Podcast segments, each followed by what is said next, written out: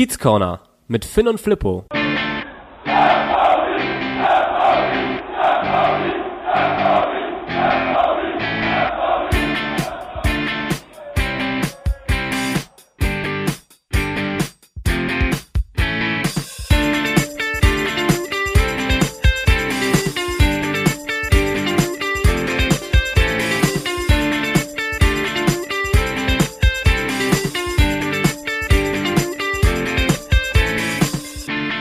Moin Moin und herzlich willkommen im Kiez Corner. Die Saison 2020-21 ist seit gestern sportlich offiziell beendet, aber wie ihr natürlich euch denken könnt, richtig beendet ist sie erst, wenn wir sie hier auch im Kiez Corner abgeschlossen haben. Das wollen wir heute machen und ich mache es natürlich nicht alleine, denn Finn ist wieder mit dabei und noch ein weiterer Gast, den wir euch gleich noch vorstellen würden. Aber an dieser Stelle erstmal Moin Finn, grüß dich.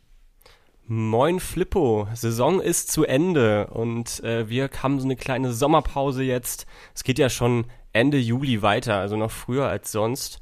Ähm, wir haben heute unseren vierten Gast in der Kids Corner Geschichte, wenn ich mich jetzt recht entsinne. Und zwar ist Yannick vom Millanton da. Moin Yannick. Moin ihr zwei, danke, dass ich da sein darf. Hervorragend, ja gerne und danke, dass du cool, hier bist. Cool, dass du da bist, ja. ähm, vielleicht sag doch einfach mal komm, kurz zwei, drei Sätze zu deiner Person, was du machst, wer du bist, warum du hier bist. Ja, ich bin hier, weil äh, ihr mich eingeladen habt oder vielmehr beim Millanton angefragt habt, wer denn äh, Lust hätte. Ich glaube, äh, in der Winterpause oder kurz nach der Hinrunde war Mike ja schon mal bei euch. Genau, ich gehöre genau wie Mike zum Team des Millantons, bin da vor allem zu hören in den Vor- und Nach dem Spielgesprächen, wo wir dann einfach, wie der Name schon sagt, vor und nach jeder Partie mit einem Gast, der einen Bezug zum, zur gegnerischen Mannschaft hat, sprechen und da so ein bisschen hören, was ist da gerade los und natürlich dann auch im Nachgang so ähnlich wie, es, wie ihr es ja auch macht, das äh, Spiel dann nochmal Revue passieren lassen, was waren besondere Highlights, Lowlights und so weiter. Genau, da hört man mich vor allem, ab und zu schreibe ich auch was in den Blog und ja, das ist so das, was ich in Bezug auf den FC St. Pauli tue. Das ist aber jetzt ganz kurz gefasst, wenn ich einmal äh, mit einhaken darf. Ich äh, habe in den Recherchen mitbekommen, dass du im AFM noch ein bisschen mit aktiv bist und auch äh, in der Frauenfußballabteilung. Ist das richtig? Okay, also ich bin AFM-Mitglied, so, das ist soweit richtig, bin da jetzt aber nicht irgendwie in irgendwelchen Funktionen tätig. Ähm, okay, ja. Und Frauenfußball ist insofern richtig, dass ich dem einem von den beiden Fanclubs angehöre, den üblichen Verdächtigen, wo wir, wenn alles normal wäre, hätte mein Wochenende eigentlich immer daraus bestanden, ja, entweder Samstag oder Sonntag zu den Herren zu gehen und am jeweils anderen Tag dann zur, die Frauenmannschaft zu unterstützen, da auch auswärts zu fahren. Ist da leider momentan alles nicht möglich, aber ist eigentlich immer sehr schön, wenn man da noch viel, viel näher dran ist, mit den Spielerinnen auch nach, vor und nach dem Spiel noch quatschen kann. Und äh, teilweise sind wir auch schon im Teambus mit zurückgefahren, wenn es irgendwo äh, in der Pampa auswärts war und man da mit Bus und Bahn wenig bis gar nicht hinkam. Genau, also es ist immer noch sehr familiär und äh, ja, hoffen wir, dass es nach dem Sommer dann auch da wieder losgehen kann. Jetzt trainieren dürfen sie, glaube ich, bald wieder. Das hoffen wir in der Tat. Und äh, da du ja schon angesprochen hast, du hast ja dein Nachgespräch für das Regensburg-Spiel am gestrigen Tag auch noch später. Äh, da gerne auch noch mal reinhören, dann später, wenn es off, äh, online ist. Und deswegen wollen wir heute auch gar nicht mehr so viel zu dem Spiel sagen. Ich glaube, das wollen wir auch alle ähm, nicht. dann Aber haben wir natürlich noch das Tresenthema der Woche und wir küren alle den Kitzkicker und den Dösbaddel des Jahres. Genau so sieht's aus. Ähm, du hast es eben schon ein bisschen abmoderiert, aber einmal muss ich euch beiden die Frage stellen, die mir und ich glaube ganz vielen anderen auch jetzt unter den Nägeln brannte gestern. Äh, klar, Regensburg auswärts, da ging's noch um was, aber wie sehr habt ihr euch jetzt geärgert im Saisonschlussspurt und dann auch speziell gestern, dass man da nochmal die Chance verpasst hat, ja, den einstelligen Tabellenplatz nach dieser guten Rückrunde vielleicht noch zu ergattern und die Rückrunde und Saison dann noch so ein bisschen in Anführungsstrichen zu krönen. Wie, wie war da eure Gefühlslage so gestern, dass es dann doch der zehnte Platz geworden ist? Ich fange einfach mal an. Ähm, fand ich äußerst bitter. Ist dann natürlich absolut schade, nach so einer Rückrunde dann doch nur in Anführungsstrichen zweistelligen Platz äh, letztendlich zu haben. Dann die letzten drei Spiele 1 zu 9 Tore, ist auch nicht das hervorragendste Torverhältnis. Und ähm, ja, ich finde schade. Glückwunsch trotzdem natürlich nach Regensburg. Ähm, die nochmal alles reingehauen haben, ähm, dann halt auch leider im Gegensatz äh, zu uns. Ja, da würde ich mich anschließen und das so ein bisschen zweischneidig betrachten. Natürlich, wenn man jetzt äh, die äh, fantastische Rückrunde sieht, die ja, glaube ich, die beste der Vereinshistorie war, ähm, dann ist es natürlich schade, dann nach hinten raus wieder so Körner zu lassen und dann am Ende doch nur Zehnter zu werden. Andererseits, wenn man mir im Winter gesagt hätte, hey, wir werden noch ganz entspannt Zehnter und am letzten Spieltag geht's zwar um, für Regensburg noch um was, für uns aber nicht mehr, hätte ich das sofort gekauft und unterschrieben und äh, ja, mein Haus verpfändet oder so. Also von daher. Auf jeden Fall. Im, im, Im Blick darauf, wo wir standen und ne, wie man immer im Fußball sagt, man muss sehen, wo wir herkommen. Ähm, von dem gesehen ist es schon, schon gut gelaufen. Aber natürlich, wenn man äh, da so eine äh, Aufholjagd startet in der Rückrunde und ähm, ja, jetzt noch den, den, der Rückrundenmeister hätte werden können, was auch immer dieser Titel bedeutet, äh, ist es schade, aber zeigt vielleicht auch, dass äh, bei aller Euphorie, die jetzt in der Rückrunde zum Teil entstanden ist und äh, man uns schon äh, vor diesem Vorstadtverein gesehen hat, wenn der weiterhin verkackt hätte, ähm, dann zeigt es vielleicht auch einfach, dass da noch ein ganzer Weg zu gehen ist und äh, ja, da hat Timo Schulz noch viel Arbeit vor sich, aber dazu kommen wir ja später noch. Ich glaube, wir waren so ein bisschen verwöhnt in der letzten Zeit und jetzt äh, drei Niederlagen am Stück, das gab es ja auch längere Zeit nicht mehr. Und ähm, deswegen ärgert man sich schon so ein bisschen, aber schließe ich mich total an, wenn mir das jemand im Dezember erzählt hätte, oder Anfang Januar ja noch, äh, dass wir einen soliden zehnten Platz haben und uns darüber ein bisschen sogar noch ärgern, dann hätte ich das auf jeden Fall mitgenommen.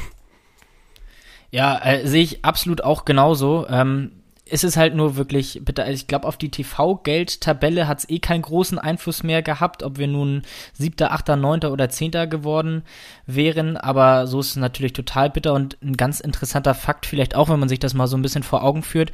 Im Prinzip fing das mit diesen drei Niederlagen an, ich weiß, es waren immer viele Träumereien bei dem einen oder anderen, äh, ob man vielleicht nicht doch nochmal oben anklopft, weil ja irgendwie da oben alle haben Punkte liegen lassen. Aber ab dem Zeitpunkt, wo es für uns wirklich so richtig um nichts mehr ging, es war klar, dass wir die Klasse gehalten haben. Es war dann auch klar für den letzten Träumer, dass es rechnerisch auch nicht mehr geht, dass man irgendwie mit ganz viel Glück, Pech, wie auch immer, da oben nochmal mit reinrutscht äh, das war der Zeitpunkt, wo wir wirklich dann nachgelassen haben. Finn, wir hatten es in irgendeiner Folge mal so ein bisschen gelobt, dass äh, die Mannschaft tatsächlich so viel Moral und Charakter aktuell zeigt, das war vor drei Wochen, glaube ich, und weiter Gas gibt, obwohl äh, es eben um nicht mehr viel geht. Und das war jetzt die letzten äh, drei Spiele dann doch äh, nochmal wieder ein herber Rückschlag. Und wenn man Timo Schulz und alle anderen so ein bisschen, äh, wenn man den mal zuhört, ist da auch wirklich ein bisschen Unmut, gerade was das Spiel gestern dann nochmal angeht. Also ähm, wirklich, wirklich schade. Wie, wie, wie, glaubt ihr, was, was hat das für einen Einfluss auf die kommende Saison jetzt nochmal, dass man mit drei Niederlagen die Saison beendet? Naja, dazu müsste man ja erstmal gucken, wer überhaupt nächstes Jahr äh, dann noch dabei ist. Ich glaube, also du hast ja auch die TV-Geldtabelle angesprochen, das ist, glaube ich, kein Argument, mit dem du einem Spieler noch sagen kannst, Mensch, wir müssen aber jetzt am letzten Spiel in Regensburg nochmal alles raushauen. Ähm, ich glaube schon, dass sie also gestern habe ich wirklich wenig davon gesehen, aber auch in den Spielen davor, also gegen Hannover hat man ja auch versucht, ähm, da, das Spiel noch zu drehen oder, oder da zumindest einen Punkt mitzunehmen. Da habe ich schon, schon mehr Kampf gesehen, aber es hat einfach nicht gereicht. Gestern gegen Regensburg waren alle, glaube ich, gefühlt schon im Sommerurlaub. Also das war einfach, äh, gut, Regensburg hat auch wirklich alles reingeschmissen und dann, als sie gesehen haben, es, es, klappt so manches, was vielleicht in den letzten Spielen nicht geklappt hat, weshalb sie da gestanden oder stehen, wo sie, wo sie am Ende gelandet sind, da hat aber einfach alles funktioniert. Bei uns hat wenig bis gar nichts funktioniert. Es war kein, kein Aufbäumen zu sehen. Und dann hat man das Spiel einfach irgendwie so abgeschenkt nach hinten raus. Und dann passiert natürlich wieder irgendwie so ein blöder äh, Fehler oder es war ja äh, war ja einfach eine blöde Aktion da von Sander, wie er wegrutscht und dann äh, steht's halt 0-1. Mal wieder so ein individueller Fehler, den wir ja in der Hinrunde auch immer gerne mal hatten. Ich wollte gerade sagen, ähm, typisch Hinrunde, ja.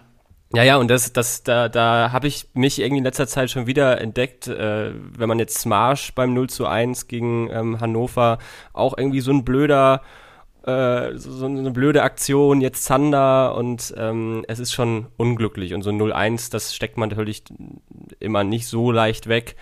Und äh, ja, dann heißt es am Ende dann doch noch drei Niederlagen am Stück.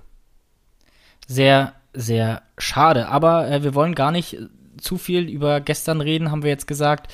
Deswegen lass uns doch vielleicht mal ins Tresenthema übergehen und die gesamte Saison betrachten und äh, einmal einen kleinen Saisonrückblick auf die zurückliegende, seit gestern abgeschlossene Serie wagen. Hier ist das Tresenthema. Du hast es angesprochen. Wir wollen einmal so ein bisschen die Saison Revue passieren lassen. Was ist eigentlich passiert die ganze Zeit? Äh, wo befinden wir uns? Äh, wo haben wir uns befunden? Was sind unsere persönlichen Highlights der Saison? Ich glaube, da haben wir eigentlich alle ungefähr dasselbe Highlight, kann ich mir gut vorstellen. Ähm, Yannick, vielleicht fängst du einfach mal an. Ähm, wie hast du so die ganze Saison über mitgefiebert? Was, also von diesem absoluten Tiefpunkt, also wir nennen es immer dieses Spiel in Fürth, was meines Erachtens wirklich das absolut schlechteste Spiel diese Saison war. Ähm, wie ging es dir damals? Was waren deine Gefühle wie auch da, vielleicht auch damals und, ähm, und auch mit der Bergfahrt quasi dann im Anschluss? Okay, also ich fange mal unsportlich an, ähm, weil wenn man die Saison Revue passieren lässt, ähm, kommt man ja am, am Thema Corona nicht vorbei. Das heißt, man musste sich erstmal als jemand, wie in meinem Fall, der eigentlich alle zwei Wochen in der Südkurve steht und äh, sich da die Spiele äh, anguckt, äh, mal mehr war wieder das Spiel oder mehr das Drumherum oder wie auch immer, ähm, und dann äh, auch re relativ regelmäßig auswärts fährt, war es einfach mal erstmal eine Umstellung, jetzt wirklich jedes Wochenende nur äh, daheim vorm Fernseher zu sitzen und, ja, äh, und sich so die, die, die Spiele anzugucken und dann immer so dann, ja, so, ich habe mir dann so ein kleines Spieltagsritual äh, überlegt für Twitter und so, dann, also, dass man irgendwie so eine, so eine Routine trotzdem hat, die, die man ja am Spieltag sonst auch hätte, weiß ich nicht, man, man trifft sich vorher da an, am äh, Schwimmbad und holt sich da äh, drei Bier für fünf Euro und so geht dann der Spieltag so langsam los, danach geht's noch in die Kneipe, dass man das so ein bisschen, dass auch dieser ganz komische Spieltag auch eine gewisse Struktur bekommt. Das war das Erste, woran man sich erstmal gewöhnen musste. Ähm, und dann klar, macht natürlich was mit dir, wenn du siehst, dein Verein kommt da überhaupt nicht äh, unten raus. Äh, natürlich, äh, du, du, im ersten Derby holst du zumindest ein Unentschieden, was ich vor dem Spiel äh, auch gekauft hätte, was natürlich im Spielverlauf gesehen äh, fast ein bisschen schade war. Das habe glaube ich auch äh, in einer, einer eurer vergangenen Episoden schon gesagt, dass man da durchaus hätte auch hätte mhm. gewinnen können. Ähm, wenn ich dann so weiter ins Sportliche gehe, Highlight auf jeden Fall dass das 3 zu 2 von Matanovic gegen äh, Hannover. Das äh, ist so ein Moment, wo wahrscheinlich das ganze Stadion oder die, die, die Fankurve äh, explodiert wäre. Ähm, da hätte ich mich übrigens äh, auswärts Derby in Hannover auch sehr auf die Zugfahrt zurückgefreut. Ich glaube, das wäre auch eine ganz lustige Geschichte gewesen. Da muss ich mir gerade mal kurz abholen, was du damit meinst. Äh, das 3-2 mit äh, Matanovic, das war ja auswärts in Hannover. Ähm, wirklich, ja auch, na, also im Rückblick der Wendepunkt irgendwie dann doch, dass man das Ding dann nochmal wieder gedreht hat nach 2-0-Führung so früh. Ja, dann, also stell dir vor, da wärst du auswärts gewesen, hättest das Ding irgendwie noch gedreht, Derby-Sieg ähm, in Hannover. Das war, glaube ich, zu dem Zeitpunkt, wo wir dann wirklich auch unseren Auswärtsfluch gebrochen haben, den, den Bann. Ich glaube, das wäre eine ganz lustige Rückreise gewesen, wenn man da auswärts im Gästeblock gestanden hätte. Im Partyzug. Oder man hätte einfach äh, in Hannover noch weiter gefeiert, erstmal, bevor man nach Hause fährt. oder, aber da gibt es ja nicht so viel zum Feiern, oder? Das macht man sich dann schon irgendwie schön. Aber ich wollte dich nicht, ich wollte dich nicht unterbrechen. Du warst äh, gerade so im, im Flow. Ja, also ich, ich glaube, äh, was so Erinnerung bleibt, sind natürlich die Spiele, die dann entweder, ich meine auch, dass man in Würzburg nach einer Niederlage und äh, ein Mann weniger zumindest noch auf ein 1-0, äh, auf ein 1-1 stellt. So Momente und ja, dass er natürlich dann man irgendwann äh, auf so einer Euphoriewelle schwimmt und uns gar nicht mehr hin weiß wohin und, und ganz ungewohnt, dass man so viele Tore schießt und und äh, die ganze Zeit äh, gewinnt, das war man ja dann gar nicht mehr gewohnt, ist man ja auch grundsätzlich als St. Pauli-Fan nicht, dass es so, so gut läuft. Ähm, von daher am Ende kann ich einfach nur sagen, kann man dann doch zufrieden sein. Ähm, aber wünsche mir auf jeden Fall, dass es nächste Saison, ähm, wenn vielleicht nicht direkt mit allen Zuschauern, aber dass es so langsam wieder losgeht, weil ich habe keine Lust mehr auf dem Sofa zu sitzen und hier äh, nur meine Freundin und meinen Hund anzuschreien. Das reicht mir nicht. ich glaube, da geht's uns allen gleich. Ich weiß noch, dieses, dieses Dezember-Januar-Gefühl, ähm, das hat wirklich meinen Alltag so richtig geprägt, weil ich echt schlecht drauf war. Und ähm, das, das Schlimmste war halt, man konnte sich dann nicht in die Kurve stellen, wie eigentlich normalerweise jedes Heimsp an jedem Heimspiel und da irgendwie so ein bisschen deinen Beitrag zu leisten, wenigstens die Mannschaft anzufeuern. Klar, ich habe mir auch so mein ähm, kleines Ritual gemacht, nochmal Herz von St. Pauli vor jedem Spiel gehört, Ähm, hatte eine Zeit lang immer meine St. Pauli-Unterhosen an, aber dann haben sie irgendwann verloren, habe ich damit auch aufgehört. ähm, ein Schal umgebunden, das waren auch so meine, meine kleinen Rituale, die ich hatte, an die man sich immer so ein bisschen äh, gebunden hat. Aber es hat halt immer wieder gefehlt, gerade in diesen schwierigen Zeiten, dass man nicht mal äh, mit mehreren Leuten zusammenstehen konnte, sich zusammengeärgert hat. Klar konntest du irgendwie über äh, mit Leuten schreiben, die sich dann auch geärgert haben. Wir hatten hier unsere, unsere Zweiergespräche immer, ähm, Flippo und ich, und ähm, haben uns dann die ganze Zeit eigentlich nur darüber aufgeregt und waren, es war irgendwie schon so eine kleine Trauer, die man da hatte. Also es hat wirklich meinen Alltag geprägt. Ja, da ist unser Format ganz gut, also das vor und nach dem Spiel. Also ja. gerade eine ne Niederlage dann zu besprechen, das du gehst natürlich erstmal mit einer schlechten Laune in dieses Gespräch rein. Aber wenn du es dann nochmal besprochen hast, dann kannst du es auch so für dich abhaken und sagen, okay, war, war ein Scheißspiel, kannst du jetzt abhaken und äh, danach wird's wieder besser. Ähm, ich hatte auch so, was, was Rituale angeht, eigentlich immer zu jedem Spieltag dann so ein ja, so ein Spieltagsoutfit, was dann weitergetragen werden durfte, wenn wir gewonnen haben. Wenn's, wenn wir verloren haben, musste dann, es, genau. es dann weichen. ähm, also hätten wir jetzt noch eine längere Saison gehabt und die Serie wäre jetzt wieder so äh, eingerissen wie jetzt in den letzten drei Spielen. Ich hätte irgendwann nichts mehr zum Anziehen gehabt. Aber äh, jetzt, ist, jetzt ist die Saison ja vorbei, von daher kann man dann jetzt resetten und äh, ich denke, das wird die Mannschaft auch tun und von daher schauen wir mal. Aber das, das kann ich auch ganz gut nachvollziehen. Also ich hatte tatsächlich auch so ein kleines Ritual. Finn, wir hatten, glaube ich, auch im Podcast im, äh, in der Hinrunde drüber gesprochen. Meine Socken, die ich irgendwann mal zu Weihnachten bekommen hatte, die Totenkopf ja. St. Pauli-Socken, die mussten dann auch irgendwann weichen, als es in der Hinrunde dann wirklich gar nicht mehr lief so nach dem Paderborn-Spiel oder Karlsruhe-Spiel. Das war ja dann wirklich auch so der kleine Cut in der, in der Hinrunde. Und dann habe ich meinen äh, St. Pauli-Hoodie immer angehabt. Und dann ähnlich wie Yannick das eben erzählt, auch den habe ich dann immer ausgezogen nach dem Spiel, habe den in die Ecke gelegt und er durfte auch nicht gewaschen werden. Also wirklich nicht. Und dann war es ganz bitter einmal, äh, lag der wohl irgendwie mit auf dem Wäschehaufen und ist dann mit in die Waschmaschine gerutscht. Und da, also ich hatte wirklich äh, schlechtes Gewissen, als Anpfiff war und ich diesen neuen, frisch gewaschenen äh, Hoodie anziehen musste. Das war sehr bitter. Ja, kann ich, äh, Flippo, wir haben dich gerade ein bisschen schlecht verstanden, aber das Mikro ist ja an. Ähm, ähm, kann ich völlig nachvollziehen. Ähm, ich kann ja auch mal so ein bisschen nochmal zu meinen persönlichen Highlights kommen. Also eine Szene, die mir da irgendwie immer im Kopf bleibt, ist ähm, Olsen rettet in der 93. Minute auf der Linie gegen den SV Darmstadt. Ich weiß nicht, Yannick, äh, ist das auch so ein kleines Highlight? Ja, es, es sind halt diese kleinen Momente, ne? Also es sind ja. die, die Momente, wo du, wo du dann einfach im, im Nachhinein denkst, Olsson habt ihr ja auch zu, zu Recht äh, zum, zum äh, äh, Kiezkicker der Hinrunde gekürt. Also es ist, man merkt auch jetzt in den letzten Spielen, dass äh, er da doch wieder fehlt, ähm, um da vielleicht so den sportlichen Bezug noch mit reinzunehmen. Ähm, ja, also klar, es sind dann so, so diese kleinen Momente, die dir dann irgendwie äh, in Erinnerung bleiben, auf jeden Fall. Der, der Freistoß von Chiré unter der Mauer durch und sowas. Also das, das bleibt dann im Kopf hängen. Auf jeden Fall. Oder auch äh, dieses äh, eine wunderbar ausgespielte, ich glaube, das war das 2 zu 0 gegen Regensburg, ähm, den Heimsieg ähm, nach einer wunderbaren Freistoßkombination. Auch solche Tore bleiben einem immer im Kopf. Also es war schon wirklich eine äh, insgesamt wunderbare Saison mit sehr vielen Höhen und Tiefen. Also selten so viele Höhen und Tiefen in einer Saison erleben dürfen oder müssen.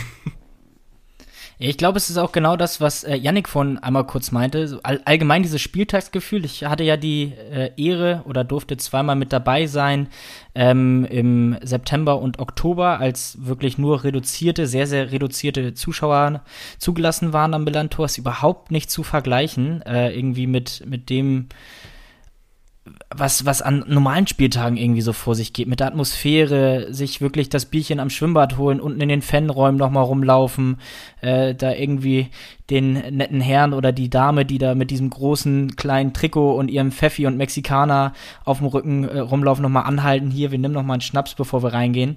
Und dann auch so das Gefühl danach, also wirklich nach dem Heimsieg nochmal wieder unten in die Fanräume reinzukommen, es, Musik, alle sind gut drauf. Das fehlt halt, äh, allein auch die Stimmung im Stadion, die Leute irgendwie auch seine Emotionen mitzuteilen. Also ihr habt jetzt eben gesagt, Freundin äh, und Hund, die angeschrien wurden bei Yannick oder Finn, irgendwie die Mitbewohner. Äh, da freue ich mich nächstes Jahr auch auch schon wieder äh, wirklich drauf. Aber es ist auch allgemein, also wenn ich mir so vorstelle, dieses Donnerstagabendspiel gegen Bochum 3-2, was wir da wirklich sehr ärgerlich verloren haben. Ähm, Holstein Kiel das 1-1, wo wirklich eine schwierige Phase für uns auch war und wir uns da ja auch immer wieder reingekämpft haben im Januar. Das 1-0 gegen den HSV. Äh, 3-2 gegen Darmstadt, da haben wir, glaube ich, innerhalb von drei Minuten von 0-2 äh, das 2-2 kassiert und dann doch noch hinten raus gewonnen. Also ich glaube, das wären noch echt Spiele gewesen, wo du am Millantor gesagt hättest, boah, geil, also wieder mit wildfremden Leuten irgendwie in den Arm gelegen und einfach nur pure Freude und Euphorie gehabt. Also da haben wir, glaube ich, echt eine Menge verpasst im Stadion dieses Jahr mit blutendem Herzen. Ja, vor allem glaube ich, weil es ja bei Weitem nicht so war. Klar, die Ergebnisse haben nicht gestimmt, aber man hat ja trotzdem gesehen, dass die Mannschaft will. Also da war ja so bis die, die Niederlage gegen Fürth äh, mal ausgenommen, da was, das war ja wirklich äh, grausam, aber ansonsten hat man ja immer gesehen, dass der, dass die Mannschaft es versucht und, und, und, und wirklich auch äh, will. Und ähm, ich glaube, dass auch wenn wir im Stadion gewesen wären, wir das auch weiter gepusht hätten und es vielleicht sogar äh, noch, noch früher den, den Turnaround ähm, hätte geben können und dass es nicht so gewesen wäre, wie es, äh, ja, war es letzte oder vorletzte Saison, dass, dass wir wirklich dann auch ähm, im, im Auswärtsblock dann teilweise den Support eingestellt haben, weil äh, wir wirklich gar keinen Kampf auf dem Platz gesehen haben und, und ähm, das auch einfach dann zum Ausdruck bringen wollten. Soweit wäre es, glaube ich, nicht gekommen, weil die Mannschaft ja immer wollte und es hat dann ähm, zur Rückrunde so gut äh, wieder alles ineinander gegriffen hat, dass man dann auch äh, sich da unten rausgekämpft hat.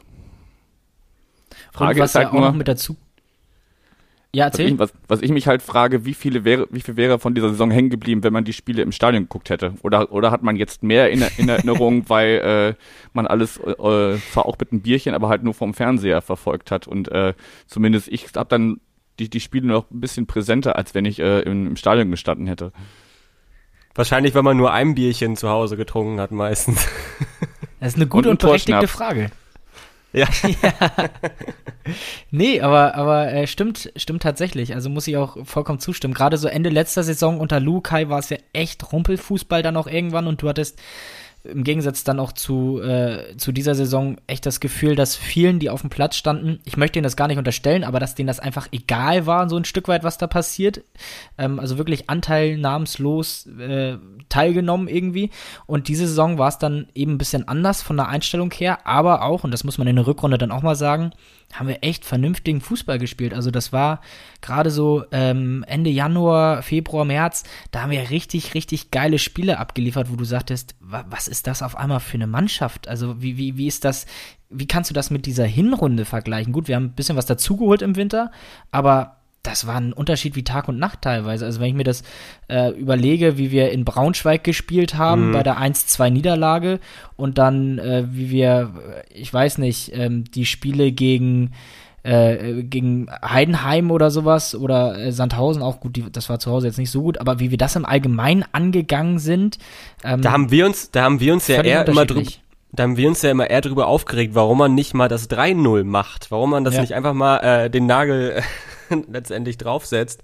Ähm, darüber haben wir uns dann eine Zeit lang wirklich aufgeregt. Ich weiß noch, Spiele wie gegen Nürnberg, war ja auch Sandhausen, Heidenheim, alle möglichen. Und ähm, das waren dann unsere Rückrundenprobleme. Also das, das die 2-2-Serie in der Hinrunde, die haben wir dann auch irgendwie hinter uns gelassen. Da kann ich mich auch noch gut an das Spiel gegen Nürnberg erinnern. Ähm, was irgendwie auch so ein bisschen sinnbildlich war für die Hinrunde, wo wir wirklich ein absolut gutes Spiel gespielt haben und trotzdem nur 2-2 gespielt haben und ähm, ja, und die Rückrunde dann einfach überragend fortgesetzt haben, muss man einfach so sagen. Und mittendrin wollte ich jetzt auch noch mal ordentlich äh, kurz drüber sprechen, ein Derby-Erfolg ja, das wird ja, ja langsam schon Routine.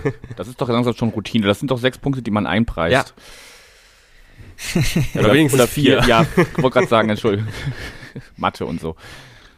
Da, Flippo sich ja auch letzte haben Woche auch nur teilgenommen bei der. Ja, da hat Flippo sich ja auch letzte Woche schon drüber aufgeregt, ähm, dass wir nicht die Meisterschaft, die, die, die Stadtmeisterschaften über längere Zeit mal einfach fest haben, sondern immer wieder ins Finale quasi gehen müssen und immer wieder den äh, Hamburger Sportverein neu davon überzeugen müssen, dass wir Stadtmeister bleiben und auch immer noch sind und bleiben, ja. Ja, also der HSV scheint irgendwie auch nicht richtig loslassen zu wollen äh, von uns. So wirkt es zumindest. Sie, irgendwie hängen sie am FC St. Pauli. Vor allen Dingen am Platz 4 hängen sie sehr doll. Das ist irgendwie, das ist wieder der, der vierte Platz geworden. Das ist unfassbar. Ja, ich ähm, wage mal die steile Prognose, auch wenn es heute nicht um den HSV gehen äh, soll, äh, dass es vielleicht nächstes Jahr tatsächlich sehr, sehr schwierig werden könnte, diesen vierten Platz zu verteidigen. Ähm, aber da können wir vielleicht gleich nochmal drüber sprechen, wenn wir in die Kaderplanung gehen. Mich wird von euch beiden äh, mal so ein bisschen interessieren. Ähm, Im Winter wurde ja ein bisschen was gemacht, personell beim FC St. Pauli. Ähm, dass da was passieren muss, ist, denke ich, äh, oder musste, ist, denke ich, unbestritten. Da sind wir uns, glaube ich, alle einig. Dann gibt's aber auch so Situationen und Personalien oder gab es wie Robin Himmelmann, die ja auch gerade in der Fanszene und die Art und Weise, wie das Ganze von Vereinsseite gehandhabt wurde, ähm, ja nicht unbedingt auf Begeisterung und Jubelsprünge gestoßen ist. Äh, wie äh, würdet ihr das so bewerten, jetzt im Rückblick, diese äh, Wintertransferperiode? Ähm, mit den ganzen Leihspielern, die dazugekommen sind, noch äh, kurzfristig, aber auch äh, ja dann wirklich äh, nachhaltig nachhaltige Entscheidungen wie ein Robin, Robin Himmelmann, der nach so langer Zeit dann den Verein auch verlassen hat in dieser Art und Weise. Mal ein paar Worte zu der, zum Winter. Mach du gerne, Yannick. Okay, ähm, also ich glaube, das Problem ist einfach, egal wie du es als Fan siehst, du beurteilst immer emotional und du beurteilst nicht die rein sportliche Leistung. Da, da kommen jetzt auch dann die Abgänge im, im, im Sommer dazu. Da kommt, dazu kommen wir ja dann noch später, wenn wir uns anschauen, wie das sich entwickeln wird, wer da alles geht, wer kommt. Ähm, sind uns einig, dass äh, Mamouche äh, eine unglaubliche äh, Verstärkung war, Stojanovic auch. Ähm, Stojanovic vor allem durch seine Präsenz, das ist ja was, was äh, Himmelmann äh, bis immer ein bisschen angekreidet wurde, dass er einfach nicht, nicht laut genug ist und, und, und die Mannschaft da nicht hinten irgendwie äh, äh dirigiert. Das hat Stojanovic wesentlich besser gemacht.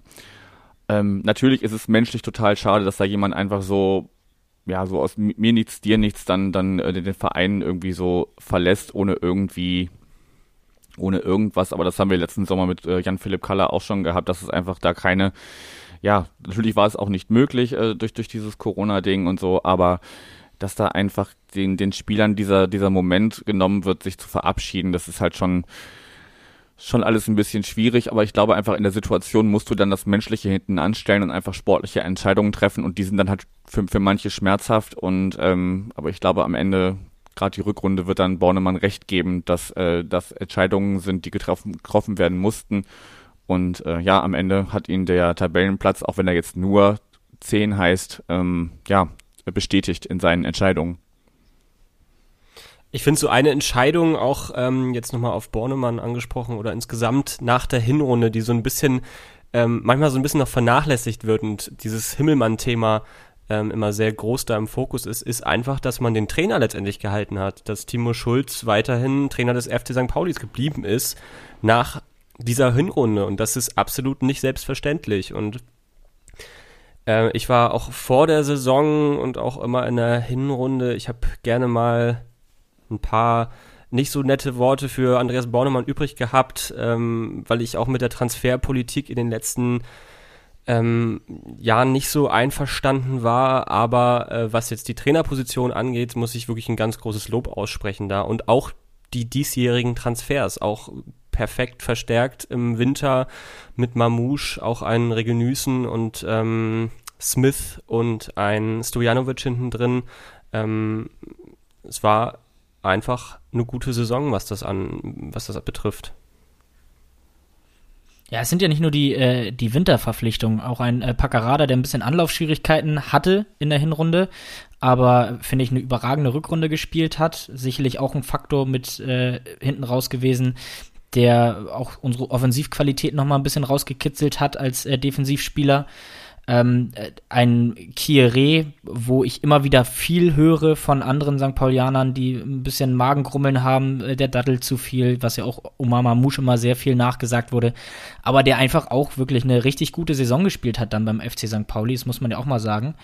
Äh, ich finde aber, ja, zu Recht, dass man äh, Bornemann da auch ein bisschen, Burgstaller sowieso, ja, ähm, dass man das so ein bisschen hervorheben muss. Man muss aber, glaube ich, auch, wenn man mal so ein bisschen zwischen den Zeilen liest, was äh, über diese schwierige Phase beim FC St. Pauli und mögliche Änderungen an kleinen Stellschrauben im Winter angeht, dass man auch Timo Schulz wirklich mal loben muss, weil äh, der es irgendwie geschafft hat, für sich selbst als sehr junger und unerfahrener Trainer dann auch noch im Profibereich äh, bei sich selbst zu bleiben. Ich hatte immer das Gefühl, dass er einen relativ lockeren und ruhigen ähm, Eindruck gemacht hatte auf mich und auch auf die Mannschaft. Ich glaube, dadurch auch den Jungspielern gerade sehr viel Druck genommen hat und ja auch, wenn man das richtig aus äh, Vereinskreisen hört, an seiner Arbeitsweise und Herangehensweise einige Sachen verändert hat. Viel mit Spielern gesprochen, nochmal mehr individuell auf sie eingegangen, gerade auch mit seinen beiden Co-Trainern, die da, denen da auch eine sehr, sehr große und wichtige Rolle nachgesagt wird. Ich glaube, auch das muss man in diesem äh, Zusammenhang einmal äh, erwähnen, dass äh, auch das Trainerteam da scheinbar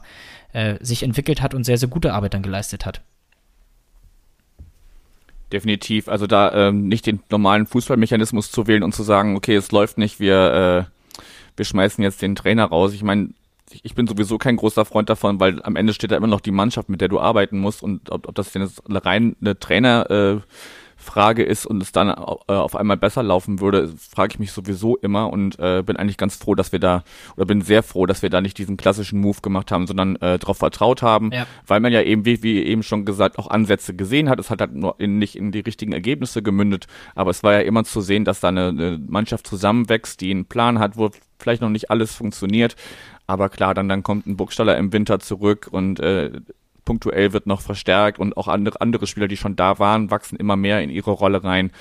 Ähm, man muss doch in der Sache einfach mal Zeit geben und dann nicht wie manch, manch andere ähm, so Kurzschlusshandlungen ähm, vollziehen. Das konnte ich noch nie gut nachvollziehen.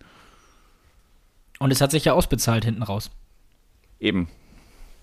Und so Kurzschlusshandlungen hat man ja in der letzter Zeit auch äh, relativ oft gesehen, wenn man jetzt noch äh, Bremen, HSV oder gibt ja eine Menge Nordclubs, bei denen das passiert ist in letzter Zeit.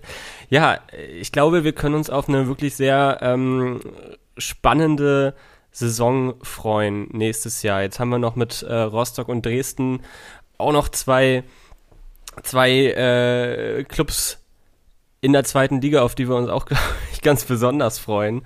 Ähm, ich bin gespannt, ob man wieder ins Stadion äh, darf ich glaube, wenn, dann werden wir eine Menge erleben. Das, das war jetzt aber nett formuliert.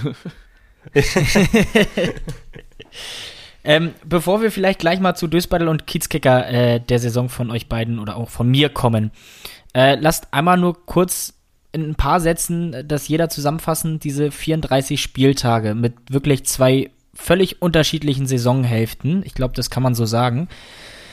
Mit einem kleinen Umbruch im vergangenen Sommer, sehr, sehr viele Spieler haben uns verlassen, viele Spieler sind neu dazugekommen, komplett neues Trainerteam.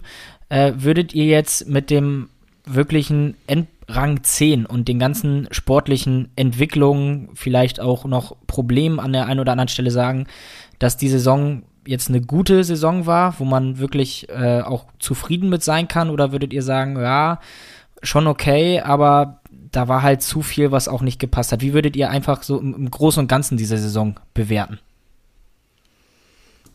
Janik, also fang mal an. Ich denke, insgesamt zufrieden kann man nur dann sein, wenn man, wenn man sieht, wo, wo wir im Winter standen und, und wo wir jetzt stehen. Von, aus dem Standpunkt habe ich ja eben vorhin schon so ein bisschen gesagt, dass man dann zufrieden sein kann, dass es nur Platz 10 ist.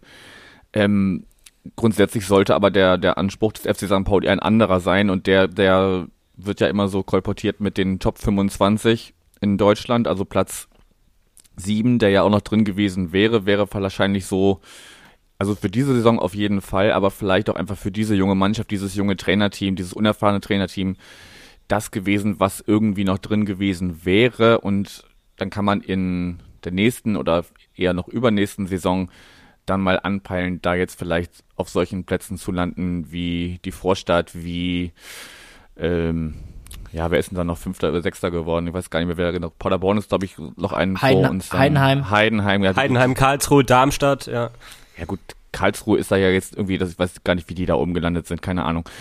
Ähm, aber das, dass man perspektivisch so eher das, das Heidenheim oder dann vielleicht sogar mal Kiel, wenn man jetzt Relegationsplatz mit, mit, mit einbezieht, dass das irgendwann mal möglich ist. Aber gerade, äh, ähm, Flippo hat es ja schon angesprochen, nächste Saison ist da, glaube ich, gerade ganz oben ist, sind viele Plätze schon von vornherein vergeben, je nachdem, wie viel Geld da äh, gerade die Vereine, die runtergekommen sind, da noch reinbuttern, um da irgendwie möglichst äh, nur einen Ausflug in Liga 2 zu machen. Von daher ist nächstes Jahr wahrscheinlich einfach nur das drin, was man jetzt auch fast erreicht hätte, also irgendwas 6, 7, 8. Und dann kann man nach, nach aufbauen, ähm, um, um da wirklich äh, sich, sich in diesen Top 5, 6, 7 zu etablieren. Aber mehr ist, glaube ich, auch einfach nicht drin.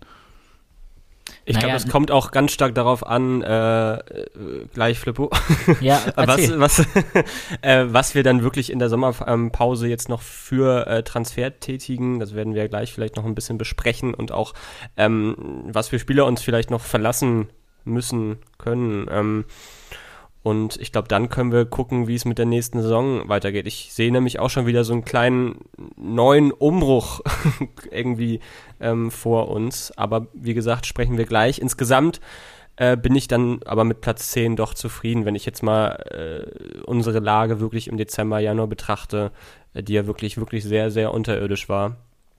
Und äh, wo ich einfach die ganze Zeit kein gutes Gefühl mehr hatte, was die Saison betrifft und uns da wirklich schon in der dritten Liga nächstes Jahr hab spielen sehen. Äh, Soweit ist es nicht gekommen, deswegen nehme ich den zehnten Platz auf jeden Fall mit. Es war eine wahnsinnig geile Rückrunde. Wir hatten unfassbar viel Spaß. Die Jungs, äh, das Spiel, der Spielstil, der hat unfassbar Spaß gebracht. Ähm, also was Timo Schulz und das Trainerteam da zusammengeformt haben, äh, war schon wirklich spitzenmäßig. Also insgesamt äh, nehme ich dann den zehnten Platz mit. Ja, ich glaube, es ist auch vollkommen richtig, dass man da der Truppe dann einfach mal dankt für diese Momente, äh, die überwiegend in der Rückrunde dann ja auch wirklich äh, toll waren. Vielleicht bei Yannick einmal einhakend, äh, dass Name und Geld vielleicht für die Mannschaften, die von oben runterkommen, nicht immer so äh, ausschlaggebend sind. Äh, siehe Platz 4 der letzten Jahre in der zweiten Liga. Ähm, es gibt also keine Garantie. Nee, ich sehe das äh, genauso wie ihr. Ich glaube, man muss den zehnten Platz immer so ein bisschen äh, mit der Art und Weise des Zustandekommens betrachten. Und wenn man dann wirklich mal sieht, ihr habt es eben schon äh, beschrieben, wo man herkommt und wo man dann im Endeffekt gelandet ist, ähm, ist das schon alles sehr, sehr vernünftig. Ich glaube, dass die Stimmung jetzt auch hinten raus eine ganz, ganz andere wäre, auch mit Blick auf die kommende Serie, wenn man äh, in der Hinrunde irgendwie Neunter geworden wäre und in der Rückrunde Zehnter und dann so wirklich zwei sehr durchschnittliche Saisonhälften gespielt hätte. Ich glaube, ähm, dann wäre es im Großen und Ganzen anders, als es jetzt ist mit dieser wirklich äh, guten Rückrunde, wo wir ja Vierter geworden sind. Vielleicht damals zum Vergleich. Äh, Hinrunde äh, aus den 17 Spielen 16 Punkte geholt, nur drei Siege in der Rückrunde dann eben aus den eben 17 Spielen äh, 10 Siege, also 31 Punkte. Das ist schon äh, stark, was da in der Rückrunde stattfand, aber ähm, wie gesagt, es kommt auch so ein bisschen aufs Personal dann in dem kommenden Jahr an. Janik, du willst was sagen? Ich wünsche mir seit Jahren eine Saison, die einfach am Ende nur langweilig ist, wo man einfach die ganze Zeit, die es geht nach oben vielleicht nicht oder man kann so ein bisschen nach oben schielen vielleicht, aber eigentlich ist es auch nicht drin, aber nach unten ist vor allem nichts drin, weil man schon frühzeitig die Punkte sammelt, um damit äh, früh in der Saison nichts zu tun zu haben. Das wünsche ich mir seit Jahren und ich bekomme es einfach nicht, weil entweder die Hinrunde scheiße läuft oder die, die, die Rückrunde. Äh, aber eine, so. eine komplett stabile Saison kriegen wir nicht hin, zumindest in den letzten Jahren nicht. Ja, so ist es. Schauen wir mal, wie es nächstes äh, Jahr wird. Ich glaube, äh, dass wir da mit Timo Schulte und Andreas Bornemann, so scheint es jetzt zumindest aktuell, zwei Leute haben, die da ganz gute Architekten sind, äh, die vielleicht für die nächsten Jahre den FC St. Pauli so ein bisschen zusammenbasteln. Ich glaube, das ist einfach der Trumpf. Aber ne? gleich, oh, ja. Entschuldige, das ist, das ist einfach der Trumpf, den, ja. den, den, du ausspielen kannst, dass du einfach Konstanz hast. Ja. Dass du versuchst, wirklich konstant diesen, diesen Weg weiterzugehen, im Gegensatz zu anderen Vereinen, die jetzt äh, im Fall von Schalke und Bremen alles äh, in die Waagschale schmeißen müssen, um äh, einfach nur ein Jahr in der zweiten Liga zu bleiben. Ähm, dann hast du Vereine, die von unten hochkommen, die dann auch mit, nichts mit dem Abstieg zu tun haben wollen, möglichst. Ähm, und, und da vielleicht auch dann Kursstoßreaktion. Ich meine, Sandhausen hat dieses, diese Saison, glaube ich, viermal ihren Trainer entlassen gefühlt. Ähm, das ist, dass du einfach da, da so ein Gegenkonzept machst und sagst, ja, vielleicht wird es die nächsten zwei Jahre immer nur sieben, acht, neun, zehn, aber dann ist das halt so. Aber wir können sagen, wir glauben hier an einen langfristigen Weg im Gegensatz zu, zu anderen Vereinen, die, die möglichst schnell wieder äh, hoch hinaus wollen und ähm, ja, da wie äh, ein gewisser Verein von der Müllverbrennungsanlage äh, regelmäßig dran scheitern. Sehr, ja, und sehr schön gesagt. da hast du ja auch wirklich mit Timo Schulz jemanden, der sich bei uns im äh, Jugendbereich gut auskennt, der daherkommt, äh, wo wir mit Finn Becker jetzt jemanden haben, der es diese Saison wirklich dann geschafft hat mit dem Durchbruch. Ich glaube, das kann man so sagen. Christian Wied, der ähm, da jetzt so ein bisschen drauf drängt, Marvin Sänger, da haben wir ja echt viele junge Leute, äh, wo wir, glaube ich, dann auch in den nächsten Jahren sagen können, gut, wenn es dann so eine eben langweilige Saison wird, wie Yannick sich die wünscht, und wir Siebter oder Achter werden und da auch das ganze Jahr uns wirklich dann in dem Umkreis oder Dunstkreis so befinden, dann äh, kann man wenigstens auf gute Fußballspiele vielleicht hoffen und äh, ein paar junge Leute entwickeln, die aus dem Verein kommen. Und ich glaube, das ist dann auch das, was das Fanherz so ein bisschen höher schlagen lässt. Finn, du wolltest was sagen, ich habe dich unterbrochen, sorry. Ich wollte jetzt eigentlich nur zu unseren Rubriken einleiten. Wir haben noch nämlich noch einiges zu besprechen. Wir wollen nämlich jetzt noch jeder unseren Dösbeidel und unseren Kiezkicker der Woche oder des Jahres der, der Saison küren. Und äh, das machen wir am besten jetzt und fangen heute mit dem Dösbaddel der Saison an. Hier ist der Dösbaddel der Saison. Ich bin ganz froh, sonst habe ich immer die Ehre, meistens äh, den Dösbattle der Woche äh, anzuführen. Aber jetzt haben wir ja einen Gast, dann schieben wir das gleich mal weiter.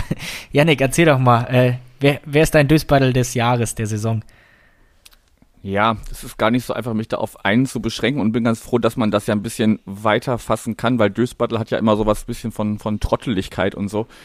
Ähm, es ist direkt ein, ein kleiner Downer und, und mit Herzschmerz verbunden, aber ich finde einfach, ähm, den Abgang, der jetzt seit gestern feststellt, dass Rio Miyachi äh, den Verein verlassen wird, ist einfach emotional so, so, so schade. Man kann es sportlich absolut nachvollziehen, aber emotional, äh, ich meine, der ist jetzt sechs Jahre hier gewesen, 2015 gekommen, wenn ich mich recht erinnere. Und ähm, hat einfach nie, immer, immer, wenn er da war, war er super, aber äh, auch einfach mit seiner, mit seiner fröhlichen Art und so. Ähm, aber er hat halt unglaubliches Pech gehabt in, den, in diesen sechs Jahren. Also ich, ich habe jetzt keine Zahl vor Augen, wie viele Spiele er gemacht hat. Dieses Jahr war es nur eins. Ähm, letzte Saison hatte ich nachgeguckt, waren es äh, knapp 30, also immerhin. Das ist für ihn ja wahrscheinlich auch schon eine, eine ho hohe Nummer, aber ich glaube, davor das Jahr war er dann auch wieder kaputt. Ähm, Werd auch nie vergessen, wie er, ich weiß gar nicht mehr, welches Spiel es war, aber irgendwo kriegt er dann was an den Kopf und ist, steht völlig neben sich auf dem Platz und weiß gar nicht mehr, wo, welcher Tag überhaupt ist und so. Ähm, also das, das finde ich emotional unglaublich schade, aber natürlich kann man da, davon da jetzt auch nicht äh, Bubala vergessen, der auch äh, noch ein Jahr länger äh, insgesamt hier war, von dem ich am Anfang überhaupt nicht überzeugt war, äh, der sich aber nach und nach durch seine ja immer solider werdende Spielweise, ich fand auch gestern bis auf seine gelb-rote Karte hat er äh, gerade in der ersten Halbzeit ein super Spiel gemacht. Der Kommentator hat unglaublich oft Bubala gesagt. Also hätte man ein Trinkspiel draus gemacht, wäre man nach der ersten Hälfte schon besoffen gewesen. Ähm, also ich finde es einfach schade, gerade weil es nicht selbstverständlich ist, ähm, dass das Spieler so lange bei einem Verein bleiben und dass die dann jetzt einfach so so gehen und ich hoffe einfach, dass sowohl äh, aus dem letzten Jahr Jan Philipp Kaller, Himmelmann, Miyachi, Bubala, einfach die, die Spieler, die längere Zeit bei uns waren, dass die noch irgendwie, wenn es wieder möglich ist, ein schönes Abspiel, Abschiedsspiel bekommen mit Kaller als Kapitän. Der baut sich dann seine, seine Elf um sich rum und die spielen dann gegen unsere aktuelle Mannschaft irgendwie in der nächsten Winterpause oder so. Das fände ich einen ganz, ganz schöne, ganz schönen Abschluss. Oder nächsten Sommer vielleicht, dann ist äh, alles wieder ein bisschen noch normaler, als es jetzt langsam hoffentlich wieder wird. Und dann kann man einen schönen Sommerkick in der Pause sich angucken und äh, die Spieler gebührend verabschieden, weil man es in der Zeit, als sie gegangen sind, nicht konnte. Das ist eine wunderbare Idee. Ich muss immer Ryo Miyachi, der ja auch, du hast es angesprochen, so viele Verletzungspausen einstecken musste. Ich kann mich gut an das, äh, das war, ich glaube, auswärts in Ingolstadt, muss 2018, glaube ich, unter Kauschinski noch damals gewesen sein, ähm, wo Miyachi auch eingewechselt worden ist nach, ich glaube, auch einem Jahr Pause und dann in der ähm, Schlusssekunde fast noch äh, oder noch das 1 zu 0 gemacht hat und wir einen Auswärtssieg einfahren konnten. Ähm, so dass da bleibt mir er noch ein bisschen im Kopf. Natürlich auch da, wo er einen Kopf, äh, einen Ball an den Kopf bekommen hat. Das weiß ich auch noch. Das war auch direkt äh, vor mir. Ich stand, glaube ich, direkt daneben. Und äh, ja, sehr viele Sachen. Bubala genauso, ähm, der vor allem letzte Saison fand ich die mit Abstand stärkste Saison gespielt hat ähm, in seiner FC St. Pauli-Zeit. Ja, äh, absolut. schade, dass er das dann diese Saison nicht weiter fortführen konnte. Er wurde dann auch gut ersetzt durch Paccarada, wenn man jetzt mal ähm, ihn auf die Linksverteidigerposition setzt. Und äh, ja, bei so einem Abschiedsspiel ähm, würde ich auf jeden Fall gerne dabei sein. äh, zu meinem Dösbattle der, der, des Jahres muss man nicht viel zu sagen, haben wir jetzt auch schon besprochen. Bei mir ist es einfach die Hinrunde. Ah, auch gut, ja. Nicht schlecht. Und die vielen individuellen, individuellen Fehler. Da, da, hast du mir gerade so ein bisschen den Wind aus den Segeln genommen. Also ich finde es auch schwierig, äh, wenn man äh, einzelne Personen äh, nicht unbedingt anprangern sollte. Wir beim FC St. Pauli achten ja irgendwie sehr darauf, dass wir keinem Personenkult so ein bisschen verfallen, weder was positiv noch negatives angeht.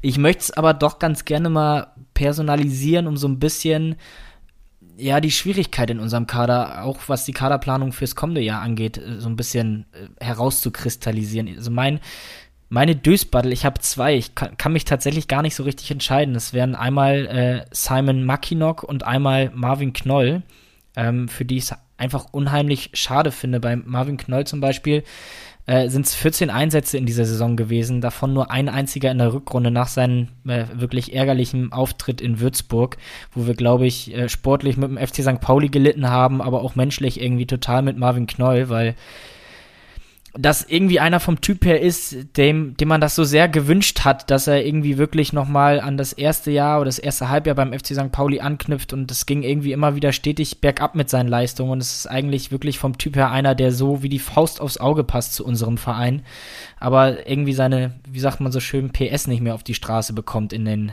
in den letzten äh, Spiel, Hälften, Spielzeiten, wie, wie man das auch immer sagen möchte. Und deswegen äh, ist das ja auch aktuell ein Kandidat, wo gemunkelt wird, äh, der Vertrag läuft 2022 aus, ob er dann überhaupt nochmal für den FC St. Pauli wieder aufläuft. Und ähm, also das würde mir wirklich, äh, ähnlich wie ihr das zu den anderen ganzen Kandidaten, die uns verlassen werden, eben auch nochmal ausgeführt hattet, es würde mir wirklich sehr, sehr schmerzen, wenn ein Marvin Knoll den man äh, vielleicht dann auch, wenn es sportlich nicht so lief, aber zumindest immer irgendwie äh, zugutehalten konnte, dass er sich reingeschmissen hat und gefeitet hat, gekämpft hat, ähm, dass der dann wirklich mit einem Einsatz in der Rückrunde und sonst äh, mal vielleicht ein Bankplatz nicht im Kader gewesen, jetzt aktuell verletzt, die letzten zwei Spiele, wenn der uns verlassen würde. Und auf der anderen Seite natürlich äh, Simon Mackinock, der damals, glaube ich, in einem Atemzug mit dem Abgang äh, von äh, Hank Fährmann als Neuzugang präsentiert wurde und so ein bisschen auch äh, mit als Ersatz dann wirklich für Hank Fährmann und äh, wo ich immer sagen musste, wo viele Fans in, in der Hinrunde gesagt haben, der kann gar nichts, also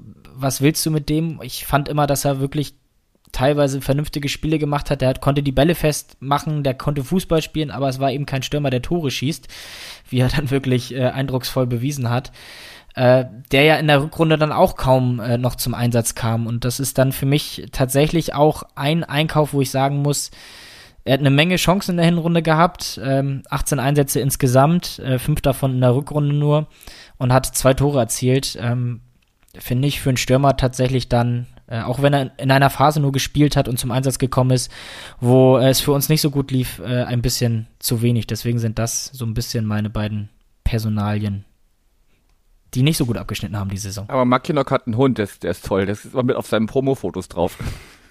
Anton. Ach, okay, das wusste ich zum Beispiel gar nicht. Diese, ja. Dieser weiße Plüschbär da.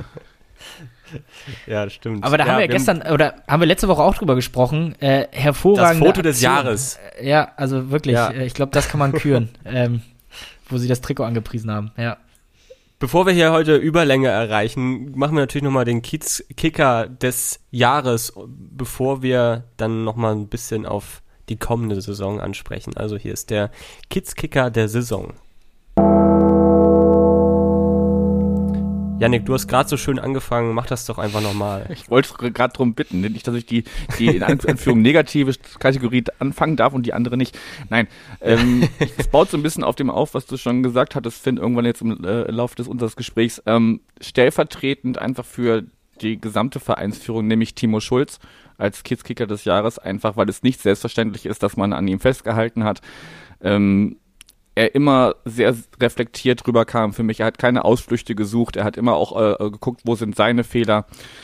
Er ist mit seiner ostfriesischen Art einfach unglaublich sympathisch, ist ein ist ein froher, fröhlicher Mensch und ähm, ich hoffe, er bleibt uns noch sehr lange erhalten weil ich glaube, es einfach auch, ähm, ja, hätte der Dösbattle des, des Jahres werden können, wenn äh, ja man diese klassischen Mechanismen hätte äh, geschaltet und er im Winter hätte gehen müssen. Ich glaube, das wäre einfach auch ein Ende bei St. Pauli gewesen, was er absolut nicht verdient hätte. Und von daher bin ich sehr froh, dass er uns erhalten bleibt. Und ja, als Name stellvertretend, aber für alle, die mit dieser Entscheidung äh, zu tun hat und sie getroffen haben, ihn nicht zu entlassen, Timo Schulz. Habe ich hier tatsächlich auch stehen. Ich sag aber dann einfach den äh, meinen Spieler der Saison und äh, das ist äh, tatsächlich Rodrigo Salazar, der uns ja leider tatsächlich dann wieder verlassen muss und gen Frankfurt zieht. Und ähm, ich fand einfach ein wahnsinnig wichtiger Spieler die ganze Saison über. Und ich fand das äh, Ausschlaggebende war, dass man gemerkt hat, wenn Salazar mal einen schlechten Tag hatte, hatte die ganze Mannschaft einen schlechten Tag. Und äh, wenn Salazar mal einen guten Tag hatte, ne, dann lief das Spiel auch, das komplette Spiel des FC St. Pauli. Ich fand, der hat das so geprägt äh, im Mittelfeld. Fand am Anfang sein erstes starkes Spiel war dieses äh, Spiel gegen Nürnberg, das 2-2, wo er einen wahnsinnig guten Auftritt ähm, hingelegt hat. Ähm, dann noch so ein paar schwächere Auftritte, wo man auch so ein bisschen vorgeworfen hat, ja, der macht äh, etwas viel alleine, saß dann, glaube ich, auch dann, ich weiß nicht mehr, welches Spiel das war, ich glaube gegen Karlsruhe oder so, ähm, oder Paderborn, eins von den beiden, dann auf der Bank auch das erste Mal und ähm, hat sich dann aber wirklich wieder in der Rückrunde gefangen. Ähm, auch vor allem dieses ähm, mal einen, einen noch zu viel ausgedribbelt, hat er sich dann größtenteils auch ab, ähm, abgewöhnt und äh, fand, hat eine ganz starke Saison gespielt. Für mich ähm, der wichtigste Spieler des Jahres, hat auch alle Spiele gespielt, alle 34. Es gab, glaube ich, nur äh, zwei. Also Kiri hat auch alle 34 gespielt, äh, ja, genau. sechs Tore geschossen. Und äh, für mich der Spieler der Saison und deswegen habe ich auch so ein kleines weinendes Auge dabei, ähm, weil der mir schon fehlen wird. Ich habe ja noch ein bisschen die Hoffnung, dass er vielleicht nochmal, so ähnlich wie es damals mit Mats Möldedali war, dass er nochmal an uns ausgeliehen wird, weil einfach der neue Trainer, Frankfurt wechselt ja jetzt im Sommer den auch den Trainer, dass der einfach nicht mit ihm plant, sondern sagt, okay, äh, ich sehe deine Ansätze, aber mach nochmal ein halbes Jahr äh, bei St. Pauli. Ähm, würde ich sehr begrüßen. Bei Bamusch habe ich da keine Hoffnung, äh, aber ja. Salazar habe ich noch ein bisschen die, die Hoffnung, dass er, also wenn, wenn Eintracht äh, Champions League gespielt hätte, definitiv, so ist noch so ein kleiner Rest Hoffnung.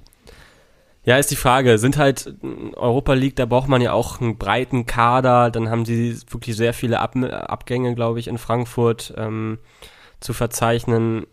Deswegen ich ich träume davon, aber ich kann es mir nicht vorstellen, leider. Naja, aber darauf bezogen muss man ja als Kaderplaner, sprich Sportchef, Sportvorstand auch immer so ein bisschen Gefühl haben, wie ist der Spieler vom Charakter. Und ich glaube, dass Rodrigo Salazar einer ist, der unheimlich darauf brennt, auf dem Platz zu stehen, Gas zu geben, sich äh, alles irgendwie aus sich rauszuholen, was in ihm drin steckt am, am Potenzial. Und ich glaube, dass er kein Spieler ist, äh, der sich in der nächsten Saison, ich will nicht sagen, damit zufrieden gibt, dass er vielleicht alle drei Wochen oder vier Wochen mal in der Bundesliga für eine Viertelstunde eingewechselt wird. Äh, ich glaube einfach, dass er vom Charakter dann so eingefahren wäre, dass er dann auch seine Leistung gar nicht abrufen könnte, wenn er immer nur mal so sporadisch zum, zum Einsatz kommt. Das ist er vom Spielertyp, glaube ich, einfach nicht. Aber ähm, das wird auch an anderer Stelle entschieden. Ich, äh, Flippo, mach du einfach weiter. Ja, ich, ich kann eigentlich gar nichts mehr sagen, weil ihr habt so viel Treffendes äh, gerade formuliert und habt mir so ein bisschen ähm, meine Kiezkicker der Saison auch genommen mit äh, Timo Schulz und Finn, du mit deinem Kiezkicker. Ähm, aber was ich auch noch mit dazu sagen wollte, vielleicht anmerken wollte, ist für mich einer, ähm, der für mich phasenweise in einer schwierigen Situation der beste St. Paulianer war. Wir haben es lange Zeit auch immer wieder erwähnt, Finn, in unseren Podcast-Folgen und der, glaube ich, in der Rückrunde jetzt durch die Neuverpflichtung im Winter, durch Eric Smith unter anderem, nicht gerade die besten Karten hatte eine Zeit lang, ähm, wo wir uns immer wieder gefragt haben, ah, spielt er, spielt er nicht, jetzt muss er eigentlich mal reinkommen und immer wenn er dann wieder reingekommen ist, hat er einfach performt und äh, er war für mich jetzt besonders in der Rückrunde, auch wenn es für ihn persönlich vielleicht nicht so leicht war von der Konkurrenz her, einfach ein richtiger Teamplayer und war einfach da, wenn man ihn gebraucht hatte und deswegen ist äh, Rico Benatelli für mich auch irgendwie eine Figur in, in dieser Saison. Auch ruhig und zurückhaltend, immer sympathisch in den, in den Interviews auch.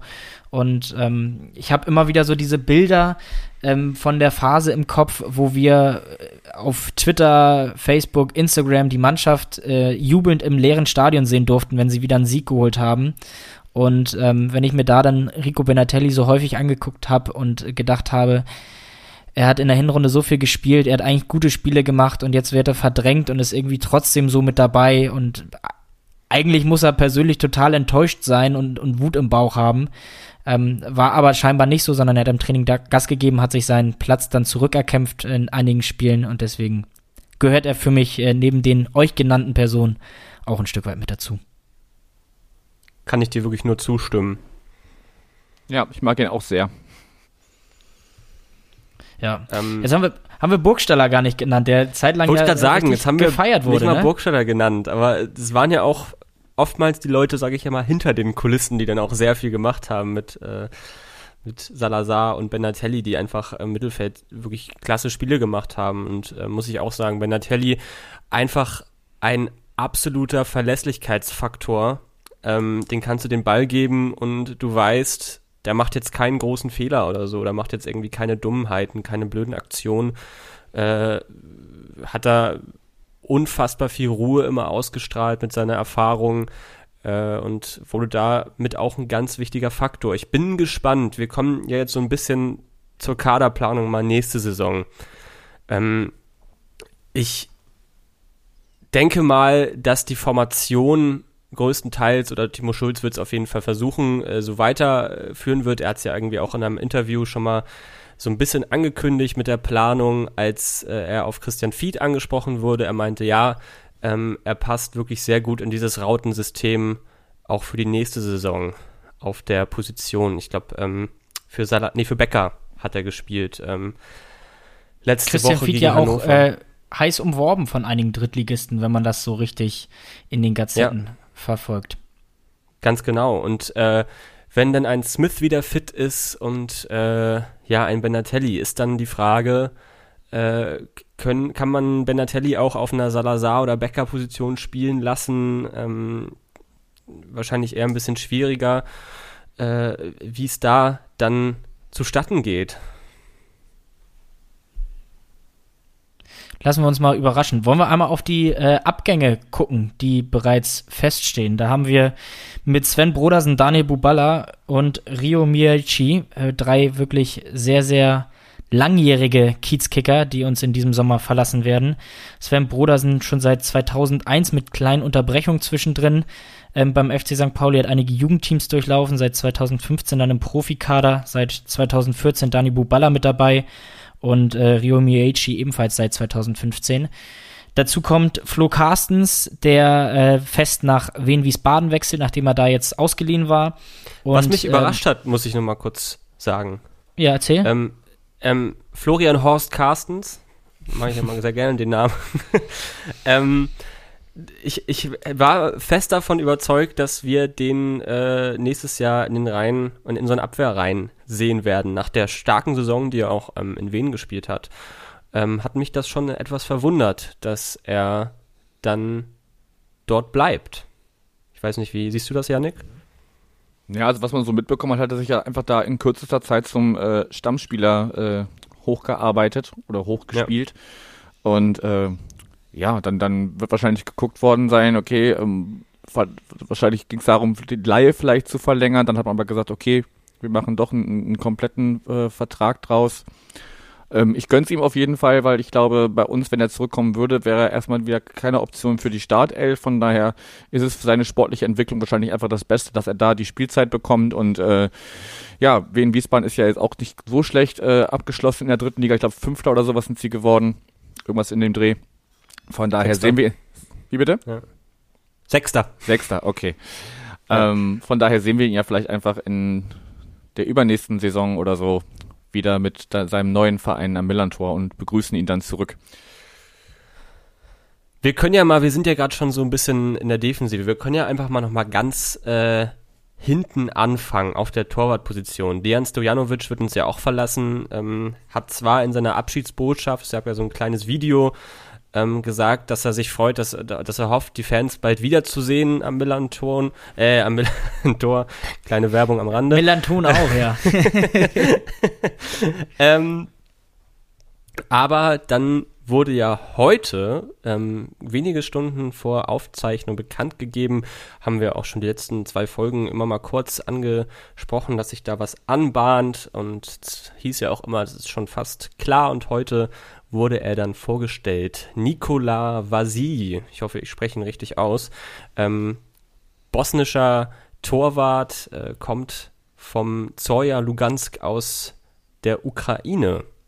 Hat vor einigen Jahren mal beim ersten FC Nürnberg gespielt, war dort äh, Ersatzkeeper, kennt dadurch Andreas Bornemann auch, oder Andreas Bornemann kennt ihn aus der Zeit. Und der wurde dann heute vorgestellt und ist dann sehr wahrscheinlich der Stammkeeper für die nächste Saison. Ja, erstmal Respekt, dass du innerhalb der kurzen Zeit, seit wir diese Info überhaupt haben, äh, schon so, ein, so, ein, äh, so eine Background-Story zu ihm äh, zusammengebastelt hast. ähm, ich finde, also 25, finde ich, ist ein, ist ein gutes Torhüteralter. Ich weiß jetzt gar nicht, wurde das so kommuniziert, dass er direkt äh, in der ersten Reihe steht oder, also da müsste Smarsch sich ja wieder äh, auf, nur auf die Bank setzen. Gut, ähm, hat jetzt auch ich, in dem, in dem Spiel, hab, wo er spielen hab, durfte, nicht, nichts anderes dafür gezeigt, aber äh, was hast du da gehört? Ich habe nur äh, den wunderbaren Artikel heute Morgen äh, oder heute Nachmittag gelesen, noch gerade eben von deinem Kollegen Tim, ähm, der so ein paar Statistiken dazu aufgeschrieben hat und äh, hat dazu auch geschrieben, er ist äh, ein klarer Nummer 1 Torwart einer zweiten Liga, wenn nicht sogar mehr oder einer Zweitligamannschaft, wenn nicht sogar mehr. Ähm, von daher. Ja, da wieder, also er das so schreibt.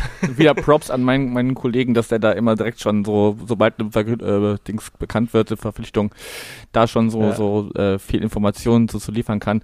Die Zeit hatte ich noch nicht, mir das heute durchzulesen, aber ja, dann äh, sind wir doch mal gespannt, ob das dann auch am Ende so kommt und es ist auf jeden Fall gut zu wissen, dass wir zumindest zwei Torhüter dann jetzt schon fest im Kader haben für nächstes Jahr, für nächste Saison. Das ist auf jeden Fall äh, sehr vorteilhaft, habt ihr recht. Äh, ich bin der Meinung, ich habe es eben auch so ein bisschen äh, in Vorbereitung auf diese Sendung überflogen und habe auch irgendwo, bin ich der Meinung, ein Zitat von Timo Schulz oder Andreas Bornemann vernommen, ähm, dass schon mit ihm als Nummer eins geplant wird. Also, dass an ihn selbst äh, die Erwartungshaltung von Vereinsseite zumindest gerichtet wird, dass er Stammkeeper wird nächstes Jahr. Ich glaube, Andreas Bornemann sagte irgend sowas in die Richtung um das vielleicht zu vervollständigen. Ich, ich werde auch davon ausgehen, ich, also, dass er dann unser neuer Nummer 1 wird. Ähm, Kommt immerhin von einem Europa League-Teilnehmer, ne, aus der Ukraine. Das darf man ja auch nicht vergessen. Nationaltorwart dann. Äh, ich hatte vorhin auch äh, irgendwo gelesen, dass er jetzt sehr, sehr, sehr, sehr gut sich entwickelt hat. Ähm, hat, glaube ich, auch erst seit der Rückrunde da irgendwie gespielt ähm, oder ist dann erst Stammkeeper geworden, hatte wohl einen wirklich einen maßgeblichen Anteil daran, dass äh, jetzt Lugansk äh, nächstes Jahr in einem europäischen Wettbewerb spielt. Und, ja. Ähm, wenn man mal auf den Marktwert guckt, soll er sich da auch nochmal stark verbessert haben. Ich las was von 100.000 Euro auf 500.000 Euro Marktwert hochgeschraubt. Äh, gut, dass wir das durch den ablösefreien Wechsel uns in, erstmal sparen. Das da muss man auch mal wieder lobend äh, erwähnen. Äh, letztes Jahr Kire zum Beispiel auch ablösefrei gekommen. Ähm, auch ein guter und wichtiger Weg, dass man da nicht unbedingt das große Geld für Ablösesummen mit in die Hand nimmt. Ähm, aber ich glaube, dass auf der Torwartposition nach dem Abgang von Stojanovic was passieren muss, äh, seht ihr, oder musste, seht ihr auch so, oder? Ja, wir haben beide genickt. Das sieht man jetzt nicht, aber ja, äh, also klar. äh, ähm, äh, nee, klar, da musste was passieren. Äh, ich denke auch, man muss längerfristig auch gucken, dass man also eigentlich mit drei Torhütern plant. Einer, der einfach als, als Backup ist und, äh, und dann noch jemand in der Hinterhand, der vielleicht auch noch, noch recht jung ist und sich dann nach und nach vielleicht dann äh, erst auf den zweiten, dann auf den Stammplatz vorarbeiten kann, perspektivisch. Also ich würde mir noch so einen, ja, so einen 19, 20, 21-Jährigen wünschen, der dann so, dem man klar kommuniziert, du bist erstmal nur Nummer drei. Ja ähm, weil ich glaube, Smarsh kannst du nicht mit Nummer drei abspeisen, der wird zumindest auf äh, Platz zwei äh, äh, beharren. Und dann aber einfach so einen Jungschen noch da, da hinten dran zu setzen, dem man perspektivisch sagt, Mensch, ähm, in den, in den nächsten drei, vier Jahren hast du auf jeden Fall die Chance, da auch Stammtorhüter zu sein, wenn du dich entsprechend durchsetzt. Ähm, aber einfach um da drei Leute und wie wir es ja eben auch schon gesagt haben, einfach diese Perspektive zu haben, ne? also langfristigen Plan zu verfolgen Jetzt kenne ich mich in der äh, U23 oder U19, U17 nicht gut genug aus, wie, wie da die Torhüter gerade bestellt sind, aber das wäre ja auch eine Option, dass man da jemanden längerfristig hochzieht. Oder äh, man spielt nochmal mit dem Gedanken, äh, Oldie Philipp Herrwagen nochmal wieder zu reaktivieren. Das wäre dann, glaube ich, das dritte Engagement oder das vierte. Ich weiß es gar nicht genau, aber äh, geht ja auch immer. Ich glaube, der wäre sogar so verrückt und wird das nochmal machen als die Nummer drei. Ja, warum denn nicht? ähm, kommen wir mal auf die äh, Verteidigung zu sprechen. Ähm, Florian Carstens kehrt nicht zurück zum FC St. Pauli. Äh, Marvin Sänger wird voraussichtlich oder sehr wahrscheinlich wieder zurückkehren. Auch äh, Park kommt zurück, wahrscheinlich aus München. Ich habe zumindest noch nichts anderes gehört. Und äh, Bubala verlässt den Verein, Regenüßen verlässt den Verein. Da muss eigentlich noch was passieren, oder? Janik, sag mal was. Ich wollte dir gerade den Vortritt lassen. Ähm, nee, klar, also äh, ähm, war jetzt auch, also menschlich ein großer Freund von Reginiussen, äh, aber man hat einfach gesehen, äh, ja, dass er schon 34 ist und ähm, einfach gerade wenn wir gegen Mannschaften gespielt haben, die über die Schnelligkeit kamen oder, oder über schnelles Umschalten, dann war er manchmal ein bisschen hinten dran. Von daher bräuchten wir auf jeden Fall jemanden, der ein bisschen, ähm, der ein bisschen. Das war die Live-Aufzeichnung. Gehört dazu. Entschuldigung. Ich war kurz irritiert. Nein, dann brauchen wir auf jeden Fall jemanden, der da ein bisschen schneller, agiler ist. Also das, das fehlt mir so ein bisschen. Ich weiß auch nicht, wie, wie schnell man wieder mit Avevor planen kann. Ähm, ich glaube nicht, dass der schon so schnell und dann gar nicht, schon gar nicht in der Form, äh, wie man sie von ihm mal gewohnt war, äh, zurückkommen kann. Von daher ja, man bräuchte einen, einen guten Innenverteidiger, der aber auch dann das durchaus schnelle Spiel, das manche Mannschaften in der zweiten Liga äh, auf den Platz bringen, das auch mitspielen kann und da äh, nicht in manchen Momenten äh, so sehr zu spät kommt, dass äh, es dann schon geklingelt hat.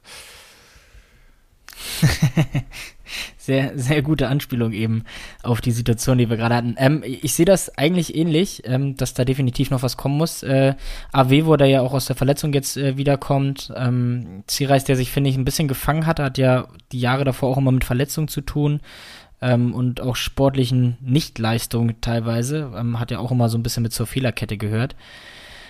Dem tut ähm, die, dem tut die Kapitänsrolle ja. unheimlich gut, habe ich das Gefühl. Also seit er die Kapitänsbinde bekommen hat, äh, habe ich ihn sehr, sehr viel stabiler und auch mal, mal lautstärker und, und äh, präsenter auf dem Platz wahrgenommen als noch äh, ähm, ja. vor seiner Kapitänsrolle. Ja, das, äh, das glaube ich auch. Ich glaube, dass wir auf den Außen relativ gut äh, aufgestellt sind, was äh, Paccarada angeht, was Olson angeht, wenn er wiederkommt äh, aus seiner Verletzung.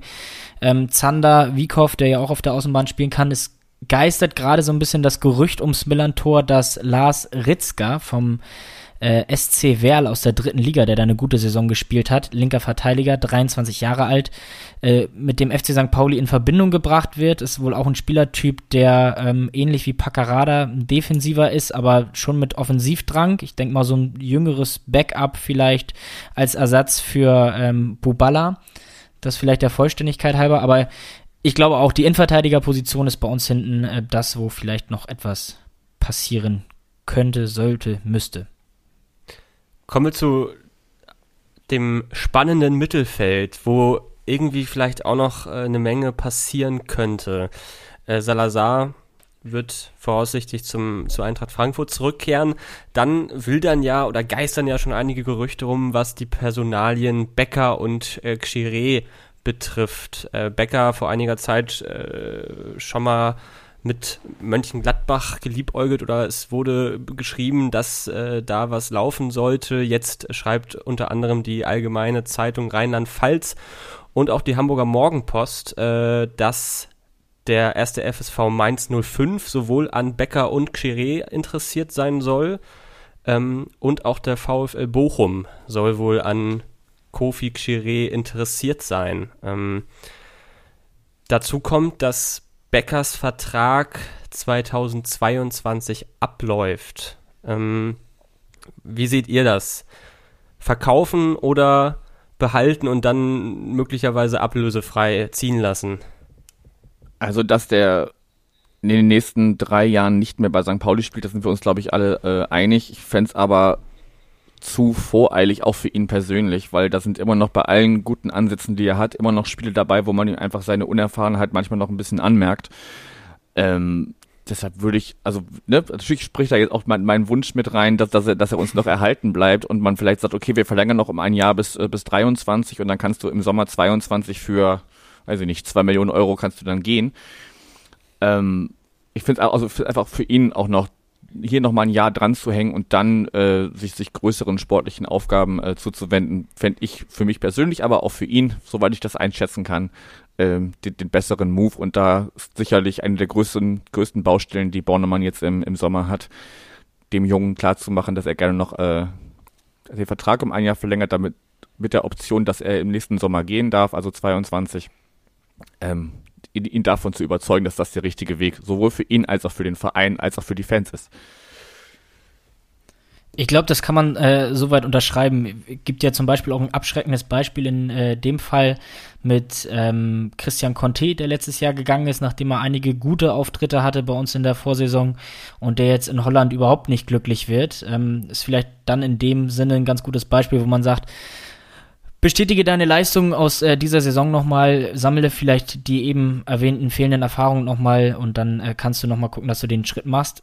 Ich Kennt weiß ihr ja noch nicht, Fiete Ab? du meinst äh, den Top-Stürmer äh, der äh, dritten Liga vom FC Bayern München 2. Ja, auf der Bank, ja. Abgestiegen jetzt. ja, ja, ist auch so ein großes Beispiel, dass man zu früh den Verein verlässt. Kannst du, kannst du, denke ich, auch mit dazu zählen. Also ich würde es ihm auch, ich sehe es ähnlich wie Yannick, ähm, klar, ein persönlicher Wunsch, aber ich glaube auch für den Spieler selbst wäre es gar nicht äh, so verkehrt. Aus Vereinssicht muss man, glaube ich, sagen, ähm, wenn er sich nicht dazu entschließen sollte, seinen Vertrag zu verlängern, musst du es aufgrund dieser Corona-Situation eigentlich dann fast so machen, dass du ihn in diesem Sommer verkaufst, weil ich glaube nicht, dass du dir es leisten kannst, einen Spieler wie Becker, für den du sicherlich ähm, eine äh, größere Summe bekommen könntest, äh, dass du den äh, ablösefrei ziehen lässt im kommenden Sommer. Ist nur meine persönliche Mu Vermutung. Ich glaube nicht, dass du dir es leisten kannst und nicht leisten darfst, ähm, aber warten wir mal ab. Ich glaube auch, dass es für ihn persönlich das Beste wäre. Der wird 21 jetzt im Juni, ähm, wenn er noch ein Jahr dranhängt.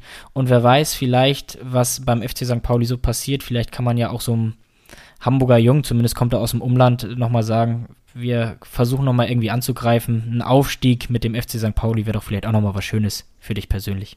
Ja, vor allen Dingen, also wenn es jetzt wirklich Mainz sein sollte, die da äh, die, die größten, das größte Interesse bekunden momentan. Gladbach ist ja nochmal eine andere Hausnummer, aber nach Mainz wechseln, ich weiß nicht. Also das wäre mir als, als Fußballer irgendwie, ja, es ist ein Bundesligist, aber auch längst keiner, der da die nächsten fünf bis zehn Jahre safe in der äh, ersten Liga spielt. Von daher, weiß ich nicht, ob das jetzt so mein, mein logischer Karriereschritt wäre. Also da sollte er sich vielleicht nochmal Gedanken machen, wo Angebote herkommen und dann sich danach auch entscheiden. Aber ansonsten würde ich trotzdem sagen, ähm, gerade was die Salazar-Position angeht, wenn ähm, der jetzt den FC St. Pauli verlässt, da haben wir auf jeden Fall noch Bedarf, oder?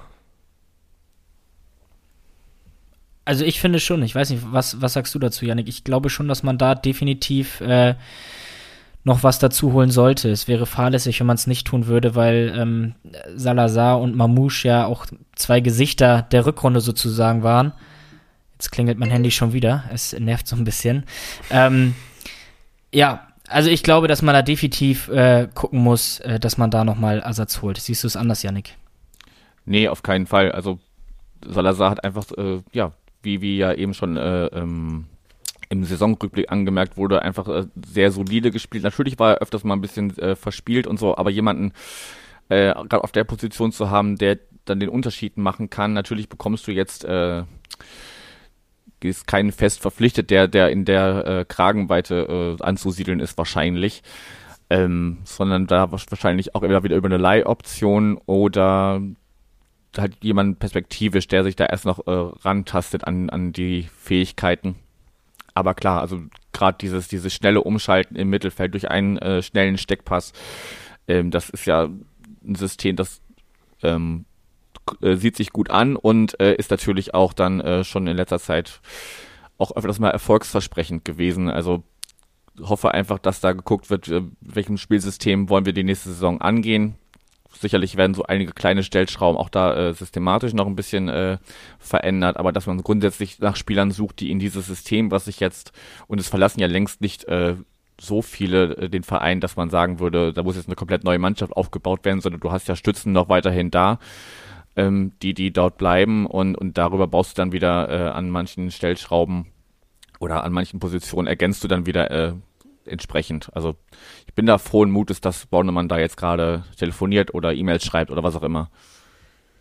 Hanno Behrens war ja auch immer so eine Personalie, die immer mal äh, im Raum lag, gerade äh, im Winter. Äh, jetzt auch wieder so ein bisschen, wurde jetzt aber von beiden Seiten dementiert.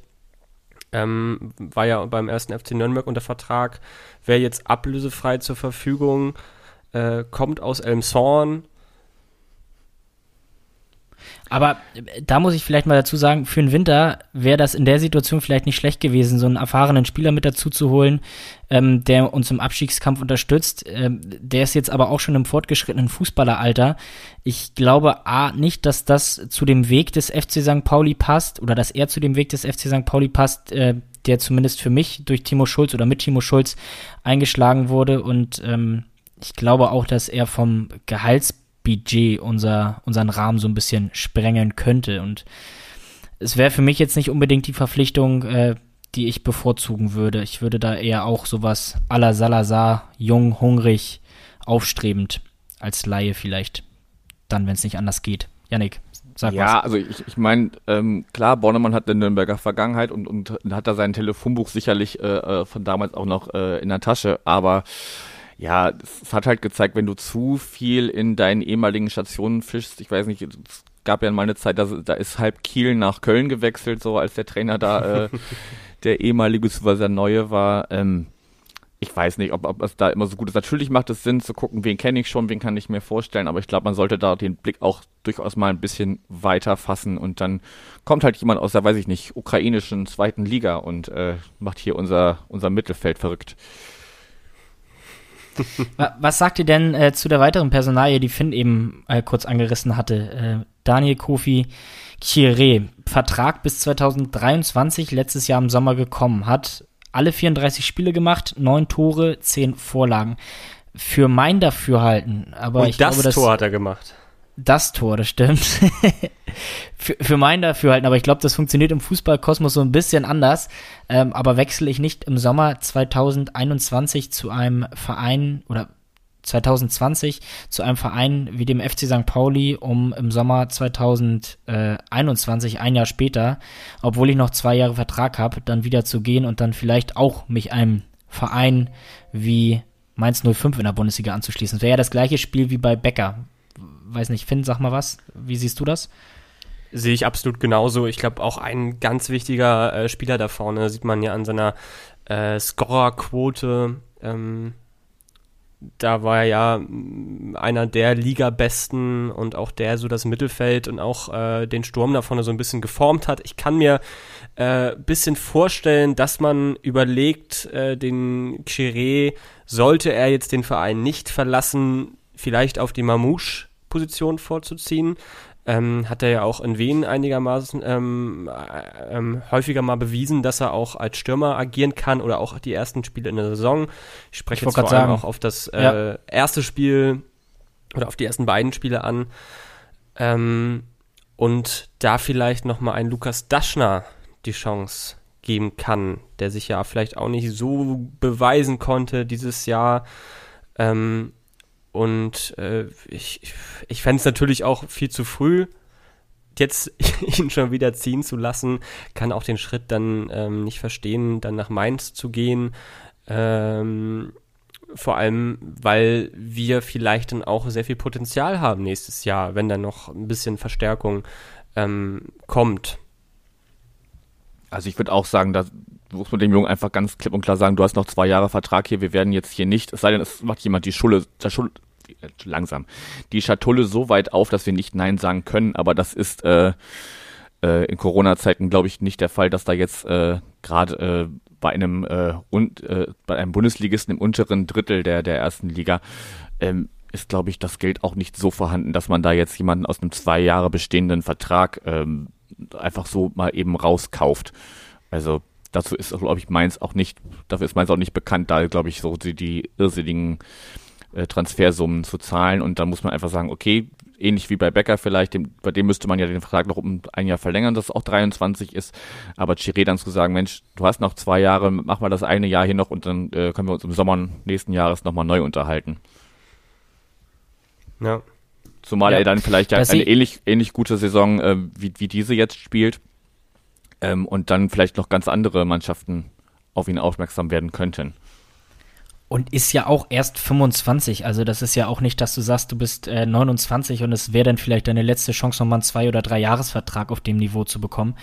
Äh, da sehe ich den Druck jetzt auch nicht unbedingt so. Ähm, ich glaube, da müssen wir uns auch weniger Sorgen machen und Gedanken machen. Also sind wir uns eigentlich einig, dass wir für Salazar uns schon ganz gerne so einen Ersatz dazu holen wollen würden an Andreas Bornemanns Stelle. Ähm, Eric Smith haben wir eben ganz vergessen, der ja ähm, nach Laie fest dazukommt. Finde ich eine absolut gute Verpflichtung. Hat uns leider verletzungsbedingt einige Spiele gefehlt. Ähm, aber die Spiele, die er absolviert hat, ich glaube, braucht man nicht viel zu sagen. Die waren einfach gut und stark, hat er der Mannschaft Stabilität verliehen. Gerade das, was wir auf der Sechser-Position da auch brauchten. Ähm, finde ich fand dein Gedankengang eigentlich ganz gut mit ähm, Kire, den man auf die Position neben Burgsteller stellt, kann ich mir auch gut vorstellen. Würdet ihr denn trotzdem sagen, dass wir vorne noch ein bisschen was tun müssten nach dem Mamouche-Abgang? Janik, ich würde sagen, fängst du wieder an. Oder ja. Finn. mir egal. Also, also einer von euch. Ein, ein Wort zu Smith vielleicht. Ich könnte mir ganz gut vorstellen, wenn er wieder fit ist, dass er dann mit Benatelli so eine schöne Doppelsechs irgendwie machen könnte, weil die beiden einfach unglaublich äh, ähm, souverän am Ball sind, äh, sowohl dann nach hinten verteidigend als auch äh, mit einem guten Passspiel nach vorne. Das kann ich mir sehr gut vorstellen, wenn die beide fit sind, ähm, dass das irgendwie ganz gut funktioniert.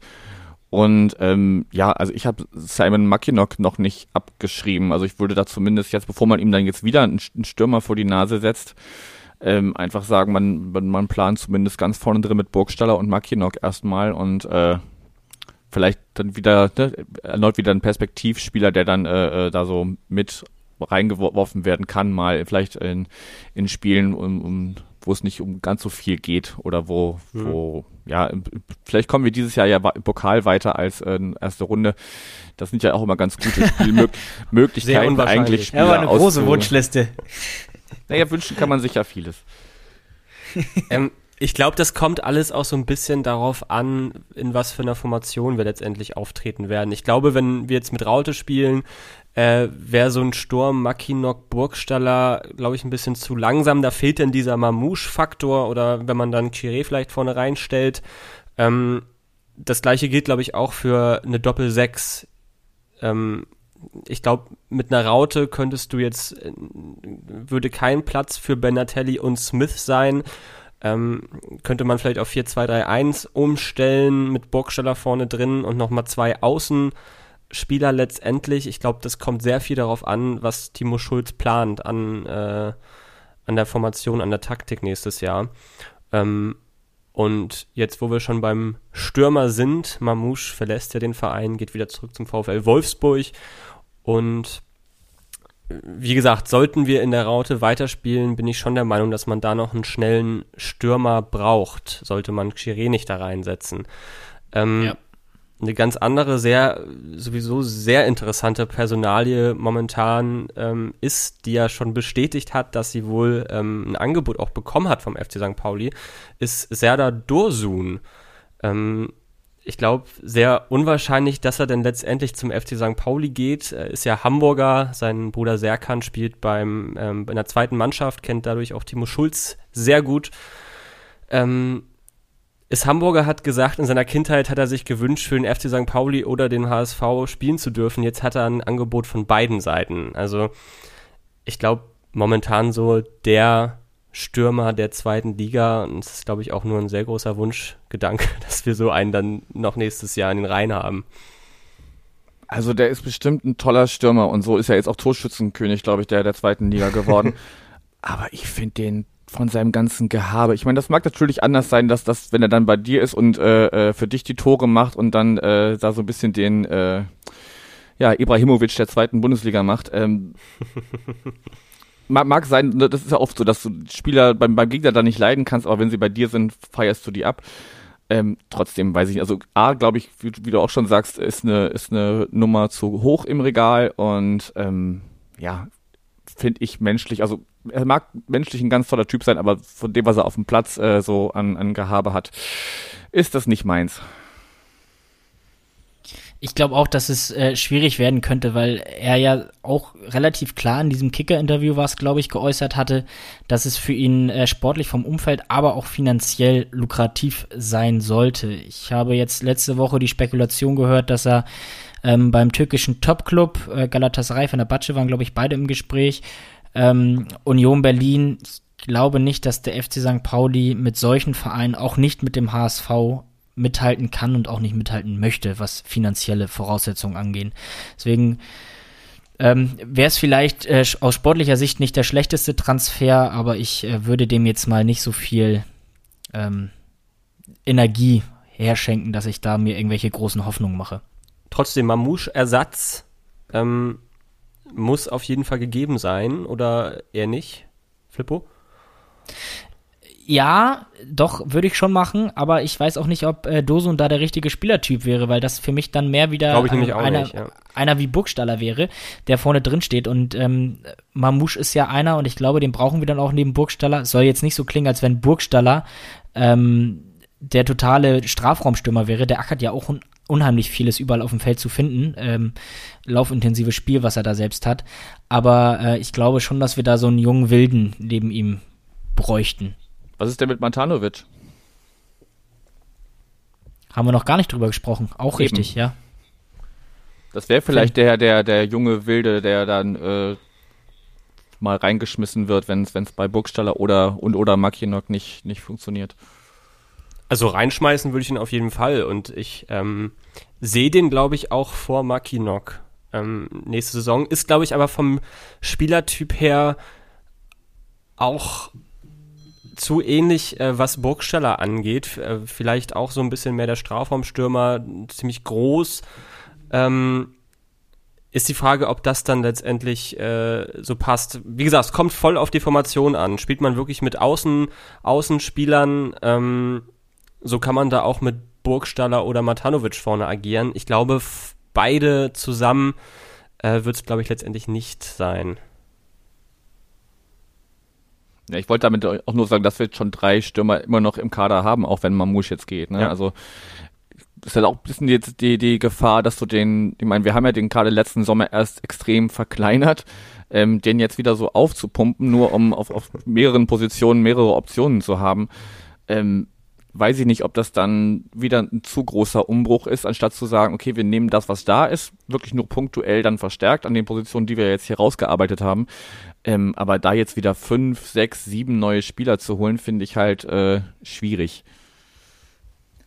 Ja, kommt dann darauf an, was man, was man noch abgibt. Vielleicht wird das in diesem Zusammenhang auch nur Sinn ergeben, wenn äh, Makinok, der ja auch nur noch bis nächstes Jahr Vertrag hat, 2022, wenn man da irgendwie sagt, du, pass auf, ähm, du selbst bist nicht so zufrieden, wir haben uns vielleicht auch noch ein bisschen mehr erhofft. Ähm, wir, wir trennen uns wieder, haben vielleicht einen Verein, der ein bisschen Ablöse dafür zahlt und dann kann man vielleicht nochmal wieder was Neues personell im Sturm machen. Ähm, weil ansonsten glaube ich, dass äh, dann, wenn da noch jemand dazukommen sollte, das wieder nur so eine Personalie werden könnte, wie bei Mamouche, jung aufstrebend äh, und äh, als Laie dann, der eben sich für höhere Aufgaben nochmal empfehlen möchte in einem Jahr. Ist meine Vermutung. Es wird, glaube ich, aber trotzdem eine absolut spannende Sommerpause, wo eine Menge passieren wird. Von meiner Seite aus gibt es jetzt zur Kaderplanung erstmal nichts mehr. Ich hoffe, äh, die Gerüchte mit Timo Schulz und Werder Bremen kann man auch irgendwie ganz schnell beseitigen, ohne da jetzt noch groß drüber zu reden. Ähm, außerdem habe ich hier gerade eine Flasche Wasser ausgetrunken, weil ich davor so viel Chips gegessen habe. das heißt, ich müsste nochmal gleich aus Örtchen. ähm, ich würde sagen, die Saison kann man so abschließen und die Folge kann man vielleicht auch einfach so abschließen. Äh, es hat eine Menge Spaß gebracht. Äh, Kritik sind wir natürlich immer offen, könnt ihr uns immer schreiben. Äh, Yannick, vielen, vielen Dank, dass du mit uns die Saison ausklingen lassen hast. Sehr gerne. Mein persönlicher Ausklang kommt ja dann gleich noch im, im Anschluss mit dem äh, Gast aus Regensburg. Äh, dann bin ich aber auch wirklich selber auch durch mit der Saison. Wir machen dann als VDS NDS Team noch so ein kleines zwischen den Saisons. Mal gucken, wann wir das machen. Vielleicht so zwei, drei Wochen vor Saisonbeginn. Mal schauen, was bis dahin alles passiert ist. Und ja, ansonsten bin ich auch mal irgendwie ganz froh, wenn jetzt mal zwei Monate wenig bis gar kein Fußball ist. Ich glaube, das können wir ganz gut nachvollziehen. Äh, es ergeht uns ähnlich, auch wenn es natürlich jede Woche viel Spaß macht. Ähm, ja, ich sehe das genauso wie du, Finn. Äh, wir könnten das Ganze jetzt hier abschließen, wenn unser Gast keine Worte mehr hat, die er verlieren möchte. Was noch unbedingt auf deinen Lippen brennt. Nee, wie gesagt, also ich danke euch für die Einladung. Hat äh, Spaß gemacht, hier nochmal äh, eine, eine Spiellänge über äh, den FC St. Pauli zu quatschen, auch mal in der Gastrolle. Äh, das ist auch mal ganz angenehm, da einfach nur auf die auf die Fragen und, und Themen, die da so kommen, einfach zu, zu reagieren, statt die selber vorher zu überlegen. Äh, von daher Dankeschön und ja, ähm, genau, ähm, habt eine schöne Sommerpause, mal gucken, was da alles passiert und ja, vielen Dank. Vielen Dank, ja, wünschen, wünschen wir dir auch. Cool, dass du dabei warst, dir die Zeit genommen hast.